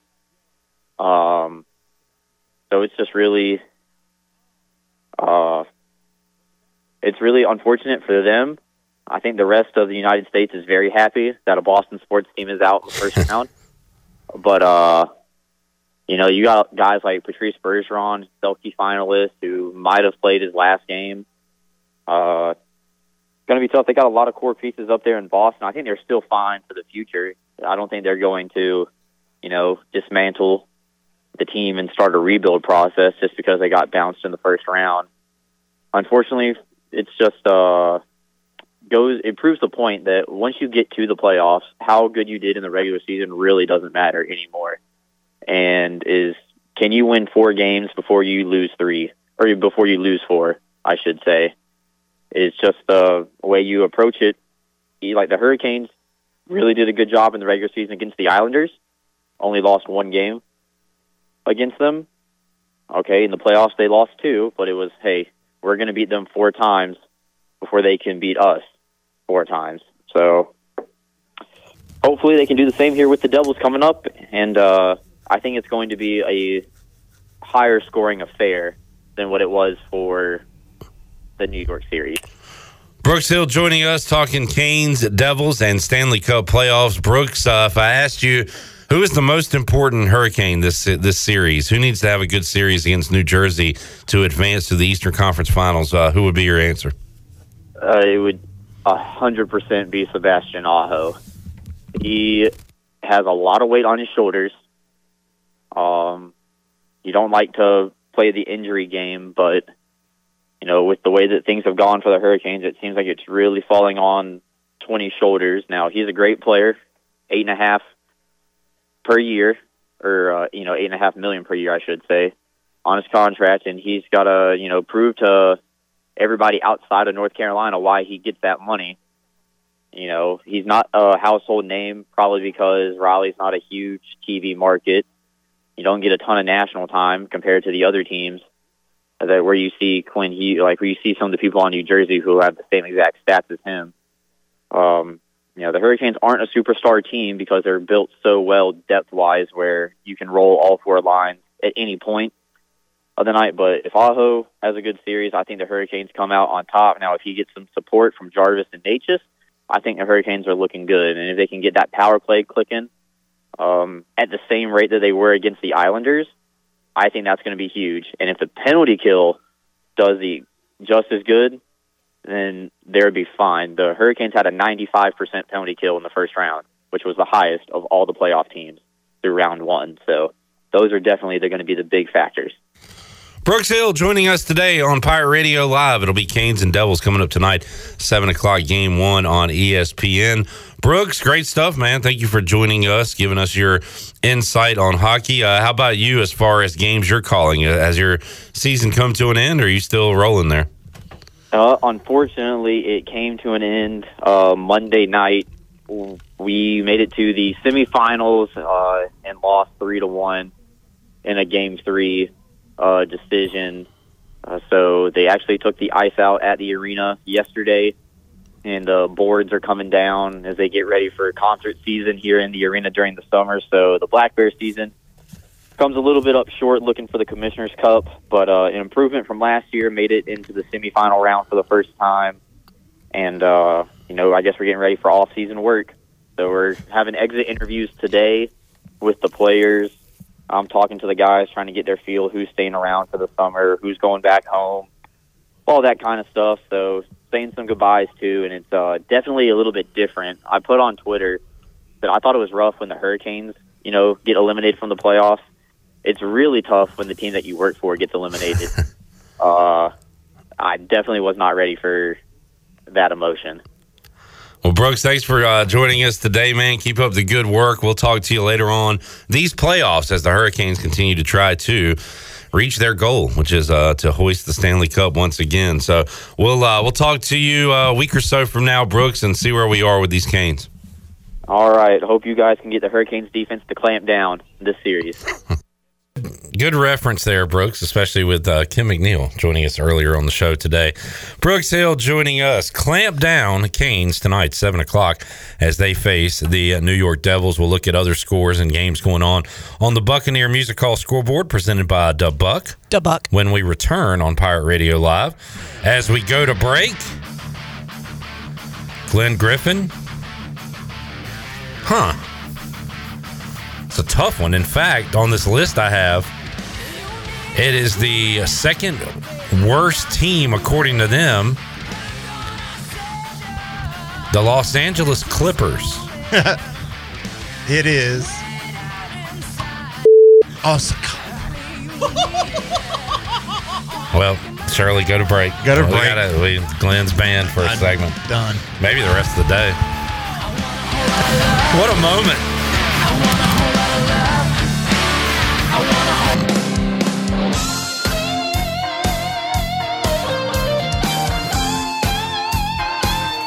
You're listening to Hour 3 of Pirate Radio Live. This hour of PRL is brought to you by Bud Light, reminding pirate fans to stay in the game and drink responsibly. Bud Light, the official beer of the ECU Pirates, and proudly distributed by Carolina Eagle Distributing since 1989. Now, back to the show. Welcome back. Russell's down uh, Russell's Clothing rather in downtown Washington has everything you need for game day or any other day for men and women. Whether it's dress, casual, or even a formal occasion, Russell's has you covered. Russell's has served Eastern North Carolina and beyond for 40 years with quality clothing and personal service. Russell's Clothing on Main Street in downtown Washington. Pirates supporting pirates. Now let's head back in to PRL. Here's Cliff. All right, the green glove is on the left hand of Garrett Saylor as he toes the bump for the Pirates as they get ready for the North Carolina Tar Heels. They just showed on ESPN Plus the recap of the first two games, and I had forgotten about the big innings that East Carolina had in both of the games, the one here and the one in Chapel Hill, to beat North Carolina. Like North Carolina had a chance to win both of them, but the Pirates got some big innings late to knock off the Tar Heels twice. They'll try to do it again today at Clark LeClair Stadium. All right, we'll uh, we'll talk some baseball. We'll talk uh, about Glenn's latest transgression and more. But right now, we will talk some football with Warren Saba, former Pirate safety, who joins us now on the Pirate Radio Live Line. Warren with the Michigan Panthers of the USFL, and we'll catch up on how his career is going. Warren, thanks for joining us. How you doing, man? The horns enter. Oh, that's not it. Oh, that's right. I set it up different. Warren, let, us play the clip first, Shirley, and then I'll introduce Warren. Play the clip from uh, his interception. Do that. The horns intercepted. He fired it to the outside, and this pass is picked. It's Saba with the football, and Saba caught it back wants to extend for that goal line. It takes it down inside the five-yard line. It's Kenji Bahar As Saba was thinking pick six all the way. Warren Saba out of East Carolina. He had four picks at East Carolina's senior year alone. Warren Saba with the pick there, and Warren Saba, the former Pirate, joins us now on the Pirate Radio live line. Warren, how you doing, man? I'm doing good, man. Thank you for having me. Yes, sir. And uh, let's talk about that play first because a couple things I love sports and roast. And uh, it was a combination of both uh, that day because you get the pick, awesome return, but you can't quite get it in the end zone. And I saw a bunch of your former ECU teammates focusing on that more so than the interception, having some fun with you. But when you get that pick and you don't get it in the end zone, some guys will, uh, will, uh, well, you know, throw a few jokes your way, right? Yeah, no doubt. Uh, they hold me to a high standard, so I don't, they're gonna let me know about it. Awesome play, and uh, and man, that was what your first game back from injury too, right, Warren, from last year. So, man, that had to feel special for you to get out there and make a big play like that. No, it definitely, uh, it definitely felt good. Uh, you know, just being out there uh, for the first time in a, in a year or so. Um, yeah, when that happened, uh, it was just, it made the day better. Warren Saba with the Michigan Panthers. And uh, Warren, I thought about this too. Uh, credit to obviously yourself for grinding, getting back uh, through an injury, which happened very early uh, in last season. And also credit to uh, to Michigan for for keeping you uh, on the roster and, and, giving you a spot. I thought that was that was very neat that you were able to you know be out for pretty much an entire year, but come back strong with the Michigan Panthers. I, I know you're appreciative of that. No, definitely, most definitely. Uh, I couldn't thank them uh, more for, for the opportunity that they're giving me, and uh, I'm gonna uh, take advantage and, and, make the most out of it. Talking to Warren Saba, playing in the USFL with the Michigan Panthers, off to a two and one start. So, Warren, uh, tell us about how the season's going for you and uh, for the guys so far. Um, I, I would say the, the season's going well for us. Uh, you know, we we lost the last game. Um, and credit to New Jersey for, for coming out and, and playing hard and, and, and wanting more.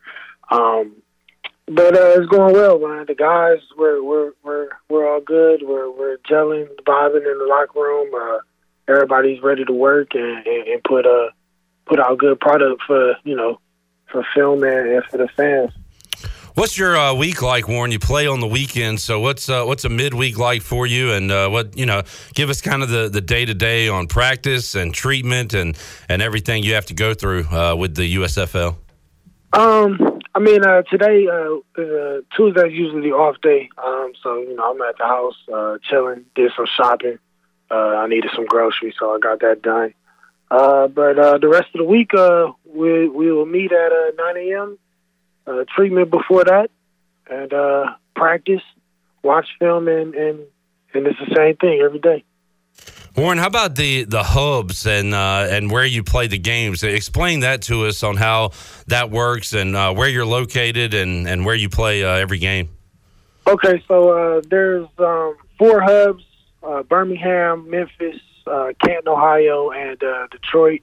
Um, two teams are placed in each each hub. it's I'm here in Detroit, uh, of course, playing for the Michigan Panthers, and uh, our hub team is uh, the Philadelphia Stars. So, uh, you know, we share the same meeting room space, training room space. So, you know, they're in the building with uh, with us uh, quite a bit. So, uh, you know, you get to talk to them, uh, and you know, kind of game plan uh, uh, that way too. Yeah, you got the I believe the XFL playoffs going on. USFL just getting the season underway, three weeks in now. Uh, former ECU tight end Bryce Williams joins us every week on the show, and he was uh, a part of the AAF Warren uh, a few years ago. While uh, you were probably still at East Carolina, uh, while the uh, Alliance of American Football was was going on, and he just talked about how the funding wasn't all there, the infrastructure wasn't all there, and it was just a kind of a mess. You, you try to focus on football, but you're worried about a paycheck, you're worried about food and all kinds of stuff. It sounds like uh, that these guys, the, the USFL and the XFL, really have uh, a good infrastructure. Would you agree to that? Is everything kind of taken care of there uh, in the USFL? Yeah, um, yeah. There's really no problems, uh, you know, going on with that. Uh, you know, um, they pay us for housing. Uh, I, I haven't had a problem uh, with my checks are, are worrying about not getting paid uh, uh, on a weekly basis. Um, uh, and I really can't complain. They they supply us with what we need for treatment. Um, the games are running smoothly. Uh, yeah, I, I have no you know nothing bad to say about it at all. Yeah, that's good to hear. A positive experience in the USFL for Warren Saba. Warren, uh, how about the the end goal for you? You're playing these games. You're trying to. Uh, win every play, win every game, but are you also thinking, hey, uh, the the NFL's still out there, other opportunities are still out there? What what's kind of the long term plan uh, in football for Warren Saba? Yeah, um, I'm I'm using this uh, opportunity to you know get get good film and, and, and get picked up, uh, you know, and fulfill my dreams of uh, playing in the NFL. Of course, uh, that's the end goal for me. Um, it, like I say, you know, I'm I'm grateful for this opportunity I'm getting. Uh, you know, a lot of people don't have it, so I'm I'm taking advantage of it and, and trying to make the most of it.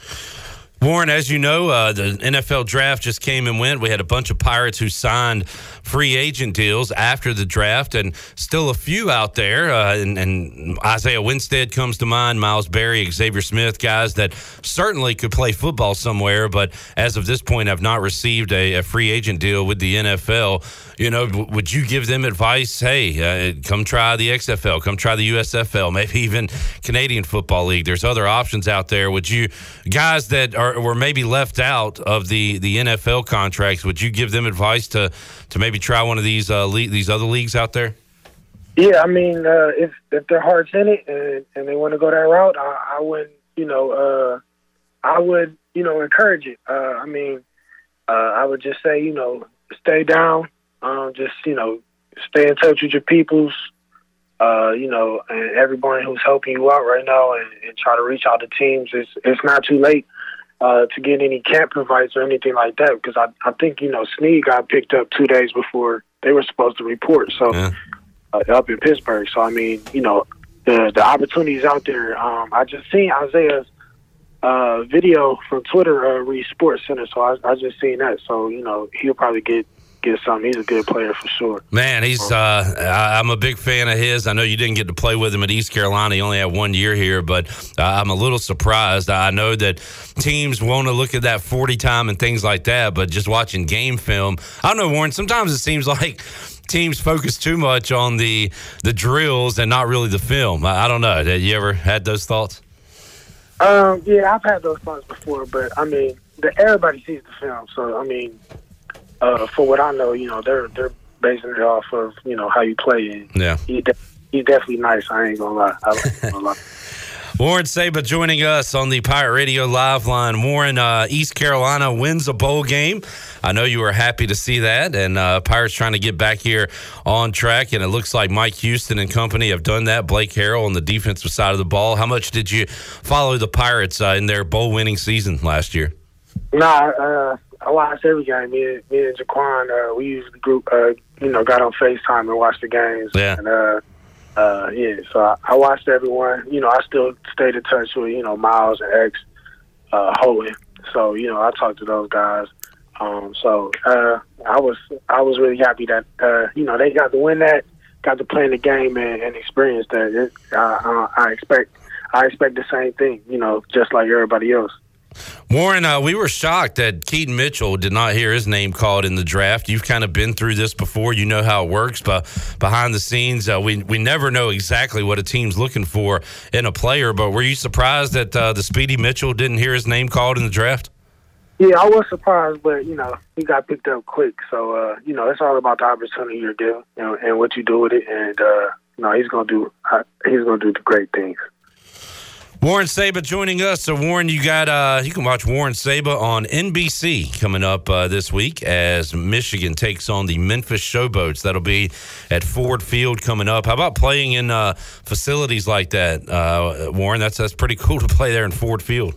No, most definitely. The first time playing in the dome, uh, it was it, it's pretty nice. Uh, I'm not gonna lie.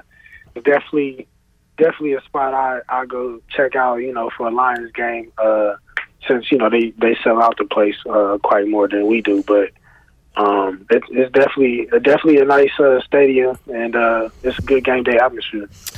Warren Saba joining us. 7:30 Peacock and uh, NBC coming up uh, this weekend as Warren and the guys Saturday, May the 6th, will take on the Memphis Showboats. Chandler, uh, you got a question for Warren. Uh, you saw a photo of him recently. Yeah, I did. I remember being on Twitter. This was what about a week or two ago, Warren. But I was on Twitter going through my timeline, and I had to stop and look at this picture because it, one, there was no context to it, but it was you and the self defense guy. I believe I looked it up. His name is Commander Dale Brown. So tell us about meeting him, and did he tell? Did he teach you any self defense moves? Yeah, um, uh, he's you know he's uh, famous. You know uh, from the social media videos uh, with the Detroit the, the Detroit Survivor Training Team. Uh, yeah, he came up there and he was pretty cool. He showed he showed uh, the team a couple uh, uh, moves we could use on the field uh, if if necessary. So it was it was pretty cool, uh, just interacting and, and having fun uh, while just learning something new. And you nailed his famous pose, too. That was cool, Warren. Warren Saba joining us today on Pirate Radio Live. Warren, uh, some bad news. Uh, Cavaliers fell in the playoffs to the Knicks, but young Cavs team, future is bright for those guys, right? No, most definitely. Uh, I thought I thought uh, we could make it to the to the finals this year. Uh, of course, being a Cleveland fan that I am, but uh, yeah, we have a bright future. Uh, we have a good, you know, young uh, team, and and they're gonna get it done. I, b- I believe in them. How about your uh, Browns? What's the outlook on the 2023 Cleveland Browns, Warren? Hey, Super Bowl on the way. We got we started watching for a full season. Um, roster's already looking good. Uh, we made some good picks in this year's draft. Uh, you know, just hopefully we have a healthy off season, and uh, I, w- I would uh, beware of those Browns. Beware of the Browns. All right. Cleveland through and through. Warren Saba joining us here on the Pirate Radio Live line. All right, Warren. So uh, Memphis coming up for you guys this week. Uh, season rolls on. What uh, I don't know. What what do you want to improve on, and, and what do you like? Uh, what you're doing so far as far as your play in the USFL? Um, I just like that I'm competing against, uh, you know, other guys who are hungry for the same opportunity. Uh, to be honest, uh, it shows a lot um, to me, proves a lot to a lot of other people who maybe not, well, have not believed in my abilities, but uh, I'm, I'm having fun with it. Uh, you know, I'll just take it day by day, uh, and and you know, whatever the coaches need me to do, I, I come to work and um, and try to do my job to the best of my ability. How often you run across uh, pirates, Warren, uh, in the USFL? Um, I haven't. I, I know last year, uh, Garrett. Yeah. Um, me and Garrett uh, talked for a little bit. You know, we were uh, both staying in Birmingham, so I I seen him a lot. Um, but uh, I haven't I haven't run into uh, many pirates yet. Yeah, maybe uh, maybe some in the future. Well, Warren, we'll let you uh, get back to having a day off. Uh, I know you don't get many of those, so uh, enjoy the day. Thanks for joining us, man. Always enjoy catching up with you, and we'll do it again uh, down the road. Yeah, no problem, man. I'm I'm I'm glad you had me on, and uh, you know I'm always open. Warren Saba, unlike the receivers guard uh, he's guarding, he's always open. Uh, he will be playing on NBC coming up this Saturday night, 7:30. Michigan Panthers football in the USFL. Great catching up with the former Pirate there. All right, Pirates and Tar Heels are scoreless as they head into the second inning as they play right now. We'll uh, keep you up to date on that on the Buccaneer Music Hall scoreboard presented by Dub Buck. Dubuck. When we return, uh, we will catch you up on everything else going on in the world of sports tonight. We got a lot of day baseball finals. We'll run over those on the Buccaneer Music Hall scoreboard. I'll talk to Shirley and see if we should lift the ban on Glenn so I can ask him more NBA Jam duos from the original arcade game. So we'll have that decision for you. Coming up when we return, Pirate Radio Live on a Wednesday. Back with you after this.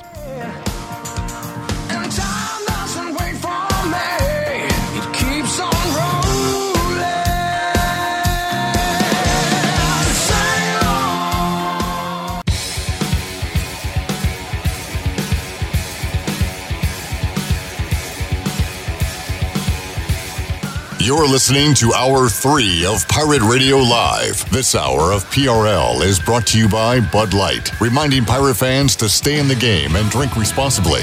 Bud Light, the official beer of the ECU Pirates, and proudly distributed by Carolina Eagle Distributing since 1989. Now, back to the show. Welcome back. Order Jersey Mike's on the mobile app and get delivery right to your home, or you can save time and order ahead and skip the line to pick up from your nearest Jersey Mike's sub location. Jersey Mike's, a sub above. Now let's head back in to PRL. Here's Cliff. Back with you, Pirate Radio Live. Shirley Rhodes, Big Dog here. Chandler out in the jungle. I'm checking out his uh, videos that he's posting here on Pirate Radio. He's talking to Brian Dilday and Josh Thomas. And he says, uh, it says we're trying to see what super fans uh, have on the grill. And they didn't show the grill. Where's the grill? I, I want to was, see the I was food. very disappointed that they didn't give me a shot at the grill. The whole time I'm waiting to see what is on the grill. I'm, I'm very disappointed we didn't get a, a reveal there. Uh, we need to have a little chitty chat with uh, Mr. Uh, Well, he was not the cameraman of this show. Oh, Chandler okay. was not the cameraman. It was, okay, okay, gotcha. We had Look, he's the face of the video. He should be on- directing it. It's on him. Okay, that's fair. That's fair. Garrett Saylor is dealing. How about five strikeouts through two innings of work right now? He's cooking. You could say he's grilling. Now he's grilling, and we know what's on his grill. It's a lot of K's. Uh, Garrett Saylor gets East Carolina through two innings unscathed. Now the Pirates will bat in the bottom of the second inning with no score going on down the road at Clark LeClair Stadium. A windy one out there today, folks. And I don't know which way it's blowing. I did see somebody tweet that Josh Moylan hit one that might have had a shot uh, if not for the wind conditions going on today. So it is a windy one out at Clark LeClair Stadium, and it is a scoreless one as of right now. No score between the Pirates and the Tar Heels on the Buccaneer Music Hall scoreboard presented by the Buck. The Buck. Looking at what's going on today in Major League Baseball, we got some finals, including the Tigers knocking off the Mets six to five. Huh, hate to see that. Game one of a doubleheader. The Diamondbacks beat the Rangers twelve to seven. It was the Giants over the Astros four to two. Going on right now in the fourth inning, the Phillies lead the Dodgers five to three. Bottom of the fourth there in L.A. and the Reds scoreless uh, against the Padres. It is four nothing Reds, or excuse me, four nothing Padres over the Reds, who do not have a run in that game as they play in the fifth inning. Braves try to knock off the Marlins again. Uh, they play at 6:40 in Miami.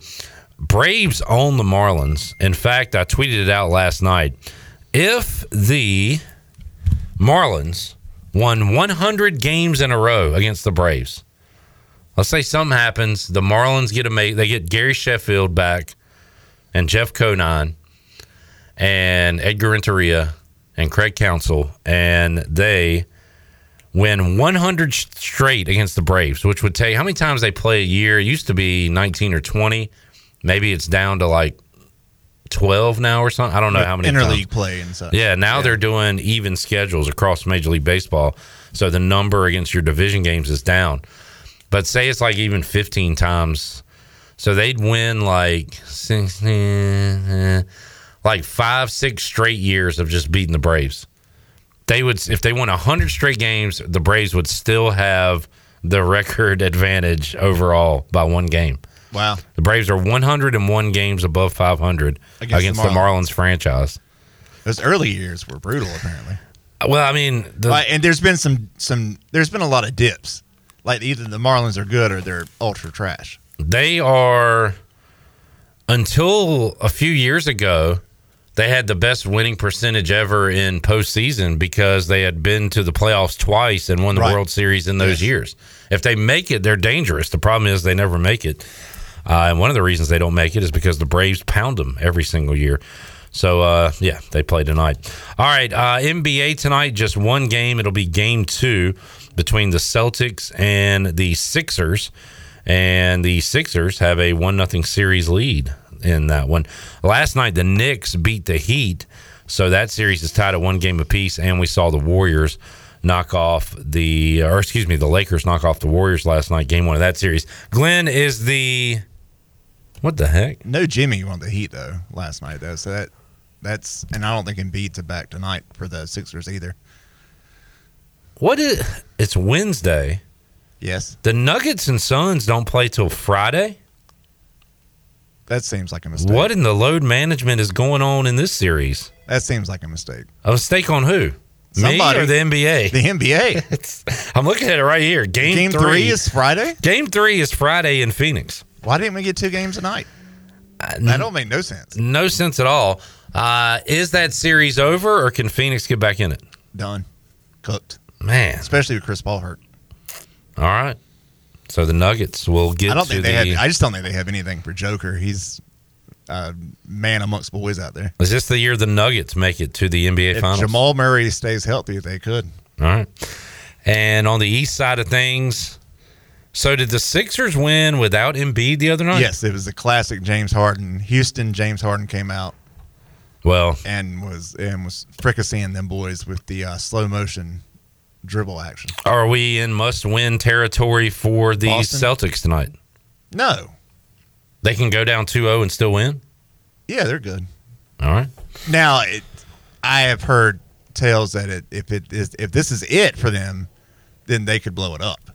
If they don't win it with this group, Yeah, now they would, they would blow it up. That there's tension between Jaylen Brown and um, the other guy, Jayson Tatum. Jayson Tatum. Tatum. Um, and so there's tension there, and it, it's it's just time. You know, things run their course. Yeah. All right, so that one's going on tonight at eight o'clock. Uh, Stanley Cup playoffs, two games tonight, including the Canes and Devils. Game one of that series, Oilers play at Vegas. The Golden Knights coming up at nine thirty tonight on ESPN. So that's what's going on on the Buccaneer Music Hall scoreboard, presented by Da Buck. Da Buck. We got a Wilcoxon double. Wilcoxon took a shot off a foul ball in the last half inning. The ump did the classic walk the ball out to Sailor, give Wilcoxon a moment to get his bearings right, and it looks like he's good to go because he just uh, slapped a double down the right field line. Now Luke Nowak batting with two outs in the bottom of the second. Speaking of Pirates hitting doubles, earlier today, friend of the program, Bryson Worrell, had a double in his first double A at bat. Oh, a couple of spins. There's a ball hit into right, and that ball is foul. Uh, congratulations to Bryson Worrell now playing. He's playing. s- Double A for the uh, Mississippi Braves. Is it double A? That is what I read. Okay. Are you talking about Bryson? Yeah. Yes, he is playing for Double A, All right. Mississippi Braves. Awesome. So congratulations to Bryson Worrell. the, Gwinnett is triple, right? the Yes. Gwinnett Stripers. Yes, they are Triple A. Chopper to short. Noah can't beat it out, and that'll do it for the second inning. As the Tar Heels and Pirates are scoreless, but it looks like we're going to put on our earmuffs, and we got a challenge going on. So uh, they will look at that one. All right, let's uh, let's open up the booty bag, Shirley, and give something away here on a Wednesday. Booty, booty, booty, booty, booty everywhere. Booty, booty, booty, booty, booty everywhere. All right, what do you want to give away? A shrimp taco lunch, Ah. courtesy of Chico's. I want that right now. Been on a shrimp kick lately. You might have beat that out. That's close. 317 1250. What caller are you looking for? Five. Caller five. 317 1250. Shrimp Taco Chico's on the line. When we return, more to go. Pirate Radio Live will keep you up to date on what's going on out at Clark LeClair Stadium, a chilly one, a windy one, and a scoreless one as they review a Luke Nowak play at first. And he is going to be, wow. They might just call him out. That is very close. If he's safe, it'll be first and third, two men out. If he's out, the inning is over. I think they're going to call him out. We'll see. We'll have that for you when we return after this.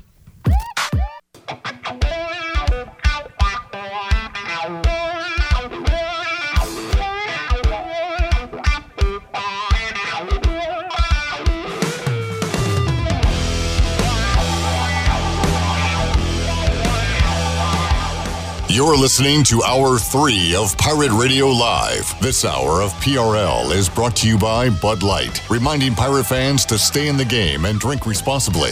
Bud Light, the official beer of the ECU Pirates, and proudly distributed by Carolina Eagle Distributing since 1989. Now, back to the show. Welcome back. East Plumbing, Viva Electric, and Roland Black Heating and Cooling have teamed up to form New Blue Service Group, offering Eastern North Carolina the best in plumbing, electrical, and HVAC services.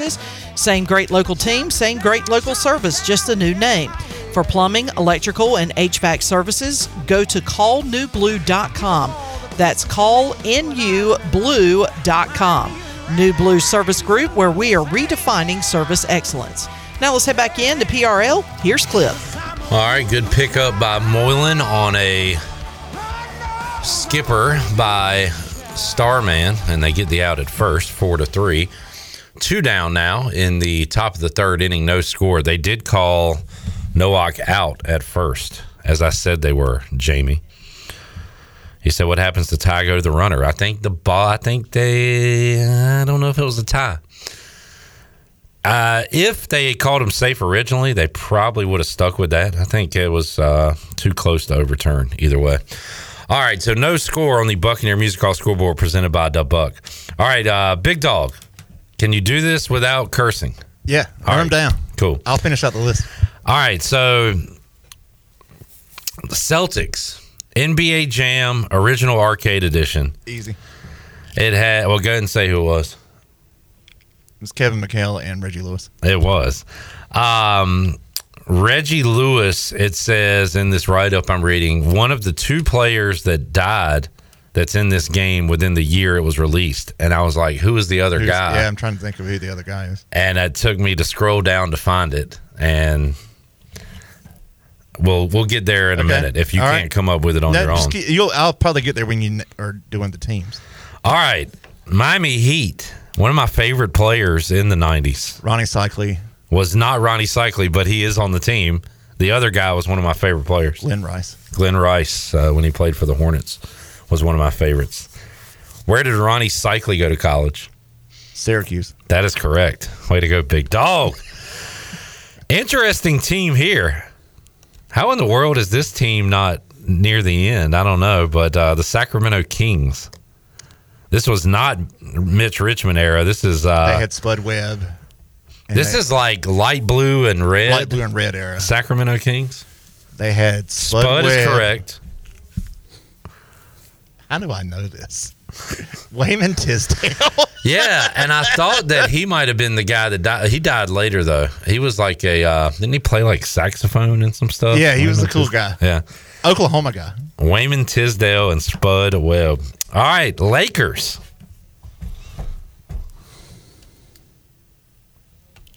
The Lakers at that point had. Man, that's tough. That's tough. You Is got is it Vlade? You got a Hall of Famer and Vlade. It is James Worthy and Vlade. It is James Worthy and Vlade Divac. James Worthy on the tail end of his Yep. career. Vlade just getting going. All right, we talked about the Bulls, Scottie and Ho Grant.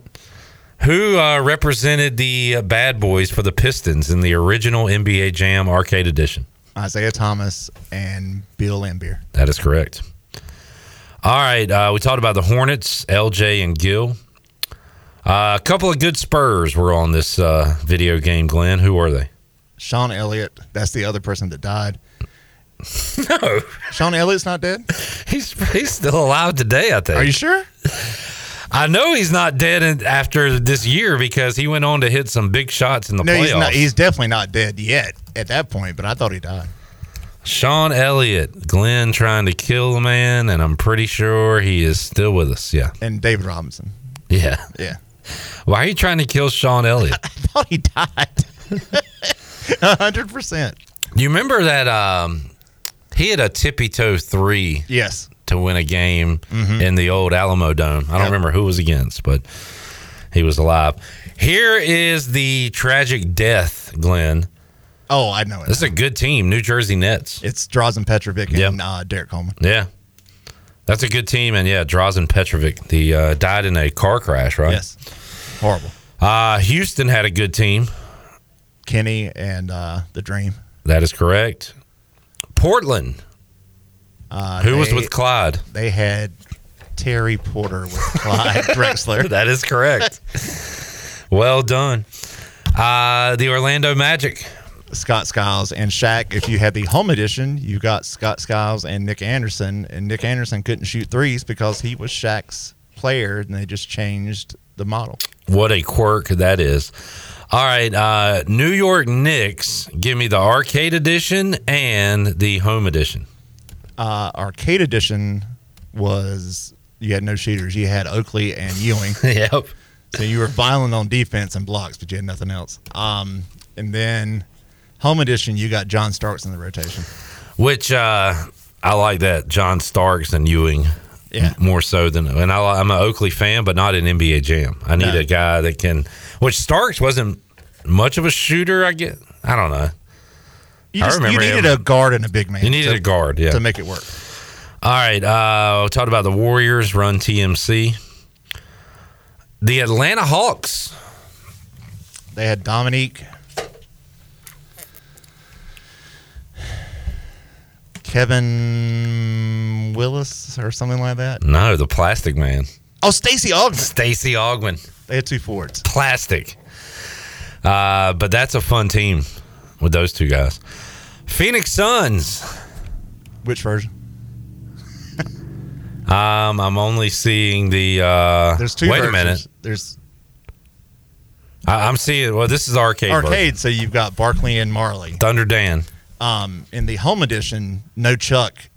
If you bought yours after like the first two months, because Chuck got his own video game deal, Michael smartened him up to the game, and Chuck got his own deal. Uh, Barkley shut, up, and jam. was his own game, and so if you bought yours not at release date but a few months after, you got Kevin Johnson and Dan Majerle. All right, that is correct. Uh, the number three team on this list is only because of one of these Supersonics and not the other. Who are the uh, Supersonics? Uh, Shawn Kemp was so cool to play with. Yeah, and then that- the, wor- the, the, the the worst. Benoit Benjamin, Benoit Benjamin. Yeah. the worst player in the history, worse than Brad Lohaus. Jazz got their stars on the game. Yeah, Stockton and Malone. And the number one team on this list for teams to play with is a shocker to me, but it's the Indiana Pacers. They had Reggie and they had Detlef Schrempf, Deadlift Shrimp. who could block shots and shoot threes, and that's why he was good. So you had two three point shooters. If you had a big man that could that could shoot and block shots, it was over. It was over. Man, I can't believe uh, your recall for this game. I think I got them all but Stacey Augmon. That was very impressive. The plastic man. All right. Uh, Jamie says Kemp is my man. Detlef was one of my Pacers guys. Um, Jamie says Reggie wasn't on there, was he? Uh, he was, was. according to this list. Yeah. Yeah. Now he may have not been on the home version, but I don't remember. I want to say he was. I had the home version, but something about it, it wasn't the same as the arcade. It just wasn't. wasn't as- for you? Which I had uh, Super Nintendo. Yeah. You remember your? The Sega might have been better. I don't know. Uh, I thought the Super Nintendo port was was superior. Really? Yeah. Okay. Yeah, I love the Super Nintendo version. You remember the uh, fake characters, or uh, they were real people, but you could get them in the game. It was like Bill Clinton. Clinton, uh, Gore. You know, I, I was too young. I wasn't even a Beastie Boys fan, but were they in the Beastie game? Boys were in it. Some Yeah. of the programmers were in it. Um, some of the mascots, I believe, were in it. That may have been a, a, a tournament edition thing, but I believe they were in it. My favorite thing about uh, NBA Live back then, for some reason, I don't think they had the rookies in the game. But Yeah. if you create a player and you name him Kevin Garnett, it would immediately pop up all their attributes. Nah. Yeah. I remember something like Games that. Games were not connected to the internet back then. There was no way for them to pull the stats. That part is true. No, I get that. What you're the- saying makes sense in a way, but I they would remember- generate it. it- Yeah, it'd be a generated player. Yeah. But But, if you put been. in a certain name or whatever, it would give the attributes of that guy. You don't remember that? Man, I think you're pulling. I remember that. I think you're pulling. Do some- I have a fake memory? I think you got Berenstain Bears. I think you have. A, I you have, I think you have a fake memory here. Does anybody else know what I'm talking about? Where if you put in, I do not remember them magically showing up and being correct. I definitely remember having to insert them into games because they didn't have the deal done yet when the when the game dropped. I just feel like I remember around that Stackhouse and Garnett era. Nah, like putting in their names and then like it would have the, what they look like and I had everything. to create it. No, I had to create Jerry from scratch. I don't know, man. Anybody? Any- It didn't happen. Uh, I just don't. I just. I was pretty plugged, obviously, on basketball games back then, and I feel like it didn't happen. Jamie remembers um, Derrick McKey for the Pacers. I remember him being in one of the games. It may have been home version. Um, Strength may have been on Seattle by now. Eric says, remember M player for the Bulls was a 99 rating? Yes. All right. Jamie says there were codes to add players. So maybe uh, maybe it For NBA code. Jam, it was a code. Well, I'm talking about NBA Live now. Uh, I don't remember that. I'm telling you, you put it in and boom, the player pops up. I don't remember that. I, got- I got to find this I on think Google. I think KG was missing out on some some uh some money there. They had him secretly inserted into the game. Yeah. All right, let's take a break. I'm gonna see if I can Google what I'm thinking about right now. Uh, back with more. No score between the Pirates and the Tar Heels. We'll keep you up to date on that on the Buccaneer Music Hall scoreboard presented by the Buck. More to Da go Buck. on Pirate Radio Live after this.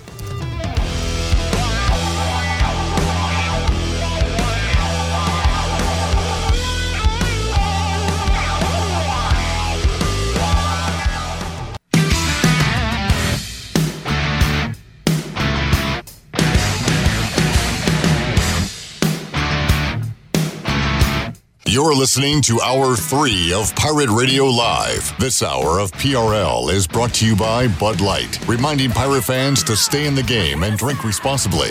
Bud Light, the official beer of the ECU Pirates, and proudly distributed by Carolina Eagle Distributing since 1989. Now, back to the show. Welcome back and taking a quick look at your stock market report. The Dow was down 270 points, finished at 33,414.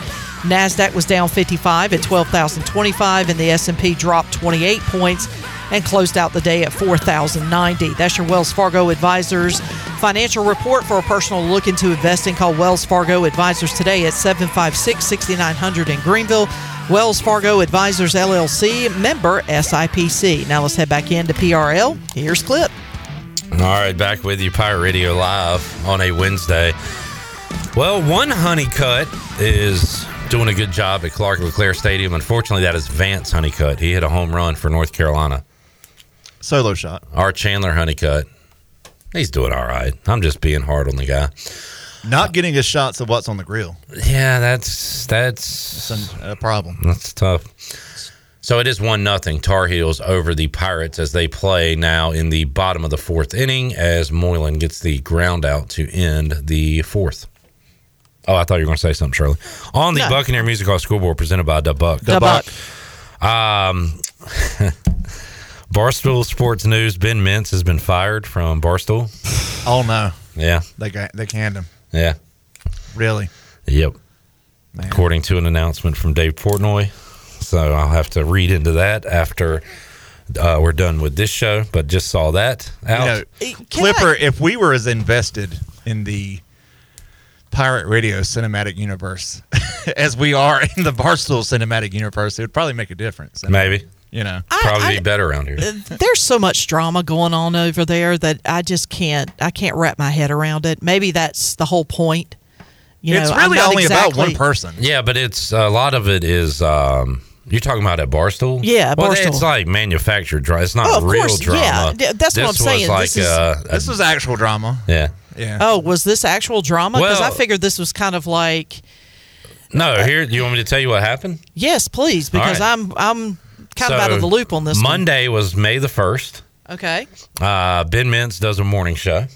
Okay. Ben Mintz was on his morning show rapping first of the month by Bone Thugs-n-Harmony.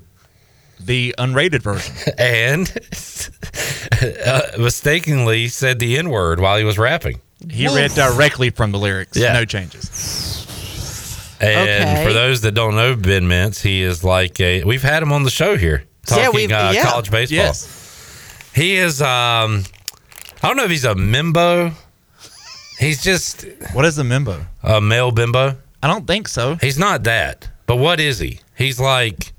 His elevator is stuck between floors. His, he is a widespread panic guy, so maybe the drugs have got. I don't know. He's but he's supposedly like hundred percent clean okay, and has been for a while now. He's just flighty. He's something. It's not.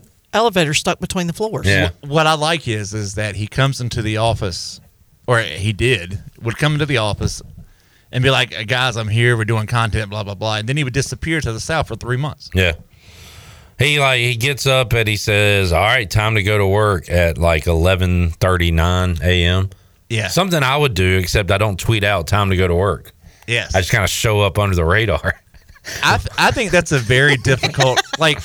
Barstool You don't know is how apropos or how accurate that is. Yeah, Barstool is like it's both a hard company to fail at because of so much infrastructure that they have. You know, they, they have the ability to, to pretty much do anything. But it's also it's a hard company to succeed in and to fail in at the same time somehow.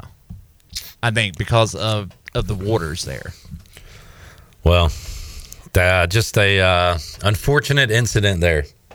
I'm No, I I'm can- really I can- surprised, man. I, I, I can see that part of it. It just seems like every time, yeah, and like you said, some of it is manufactured. All most of all of it is. Yeah, But it there was just- a it a manufactured headache. a manufactured Ben Mintz one last week because he pre-taped his morning show Yeah, because he had to go to a wedding in Raleigh. in Raleigh, and so Raleigh was the end of that man. Yeah. All right, we got some action going. We got a stolen base by Starman, and he is on second with nobody out in the bottom of the fourth inning. So the Pirates looking to put together uh, something here in the bottom of the fourth. It is one nothing North Carolina as they play in sunny Greenville, North Carolina. I the- take it as disrespectful that Carolina came in here with the with the powder blues on. Why? I don't know. All right. I'm just looking for any edge. If I was them, I would s- I would say, look, they tried to come in here using our powder. We've beat them twice this year. Like I know. We should have also worn powder. powder on Come powder. in there Yes. with the hoity-toity argyle on their. I mean, We will be wearing the powders coming up uh, this month against Campbell because Paul Lukas uh, from Uni Watch will be in the game. Purple And- Amnesty Amnesty Day? Day. Yeah, yeah, yeah. So that's pretty cool. I really enjoyed my chat with him as It was very a uh, Jersey nerd. Like I, I need to go find it. I was thinking about this. I've got. I drew a picture of Jalen Rose in 1992 Like it. because Michigan was so cool. Yes. And like, but I used to draw, um, make my own like teams and um, uniform, like Yep. color schemes and stuff all the time. I wonder if I still have those books. I need to find those and I'll put them out on Twitter. I would love to put out. There was I remember this page specifically in the, in my notebook that had back when it was first announced that Carolina was going to get an NFL team. Yeah. I ran through possible names of animals that are at the zoo, the Asheboro Zoo, and so I was like, you know, they could be any of these animals. Yeah. and it would be cool. Because they're right there local. Yeah. Yeah. All right. Uh, that's it for today, Big Dog. Thanks for cussing on air and for joining us. Soon to be a pirate radio release. Big dog fired. Yeah, could be uh could be an emergency press conference coming up. Shirley Rhodes, thank you as always. Shirley, do you have another edition of Name That Sound tomorrow? I am working on it as we speak. All right, good enough. Uh, we will have we got a, a good show coming up because Noah Henderson will join us in studio. We'll talk to the big fella about being picked up by the Buffalo Bills. Also, another former Pirate of yesteryear, Jason Nichols, will join Cranman and I coming up in the five o'clock hour. We got that. We got Brandon Manning to recap ECU North Carolina, and we have a tie game if Starling gets in, which he does. It is one to one out at Clark LeClair Stadium on a base hit by Jacob Jenkins-Cowart. We'll recap it with B Man coming up on Thursday. Name that sound and more. We'll talk to you then. For Shirley Rhodes, Big Dog, I'm Cliff Brock. Jeff Charles, take us home. Have a great night, Eastern Carolina. Thanks for listening to Pirate Radio Live, an exclusive presentation of the voice of the pirate nation.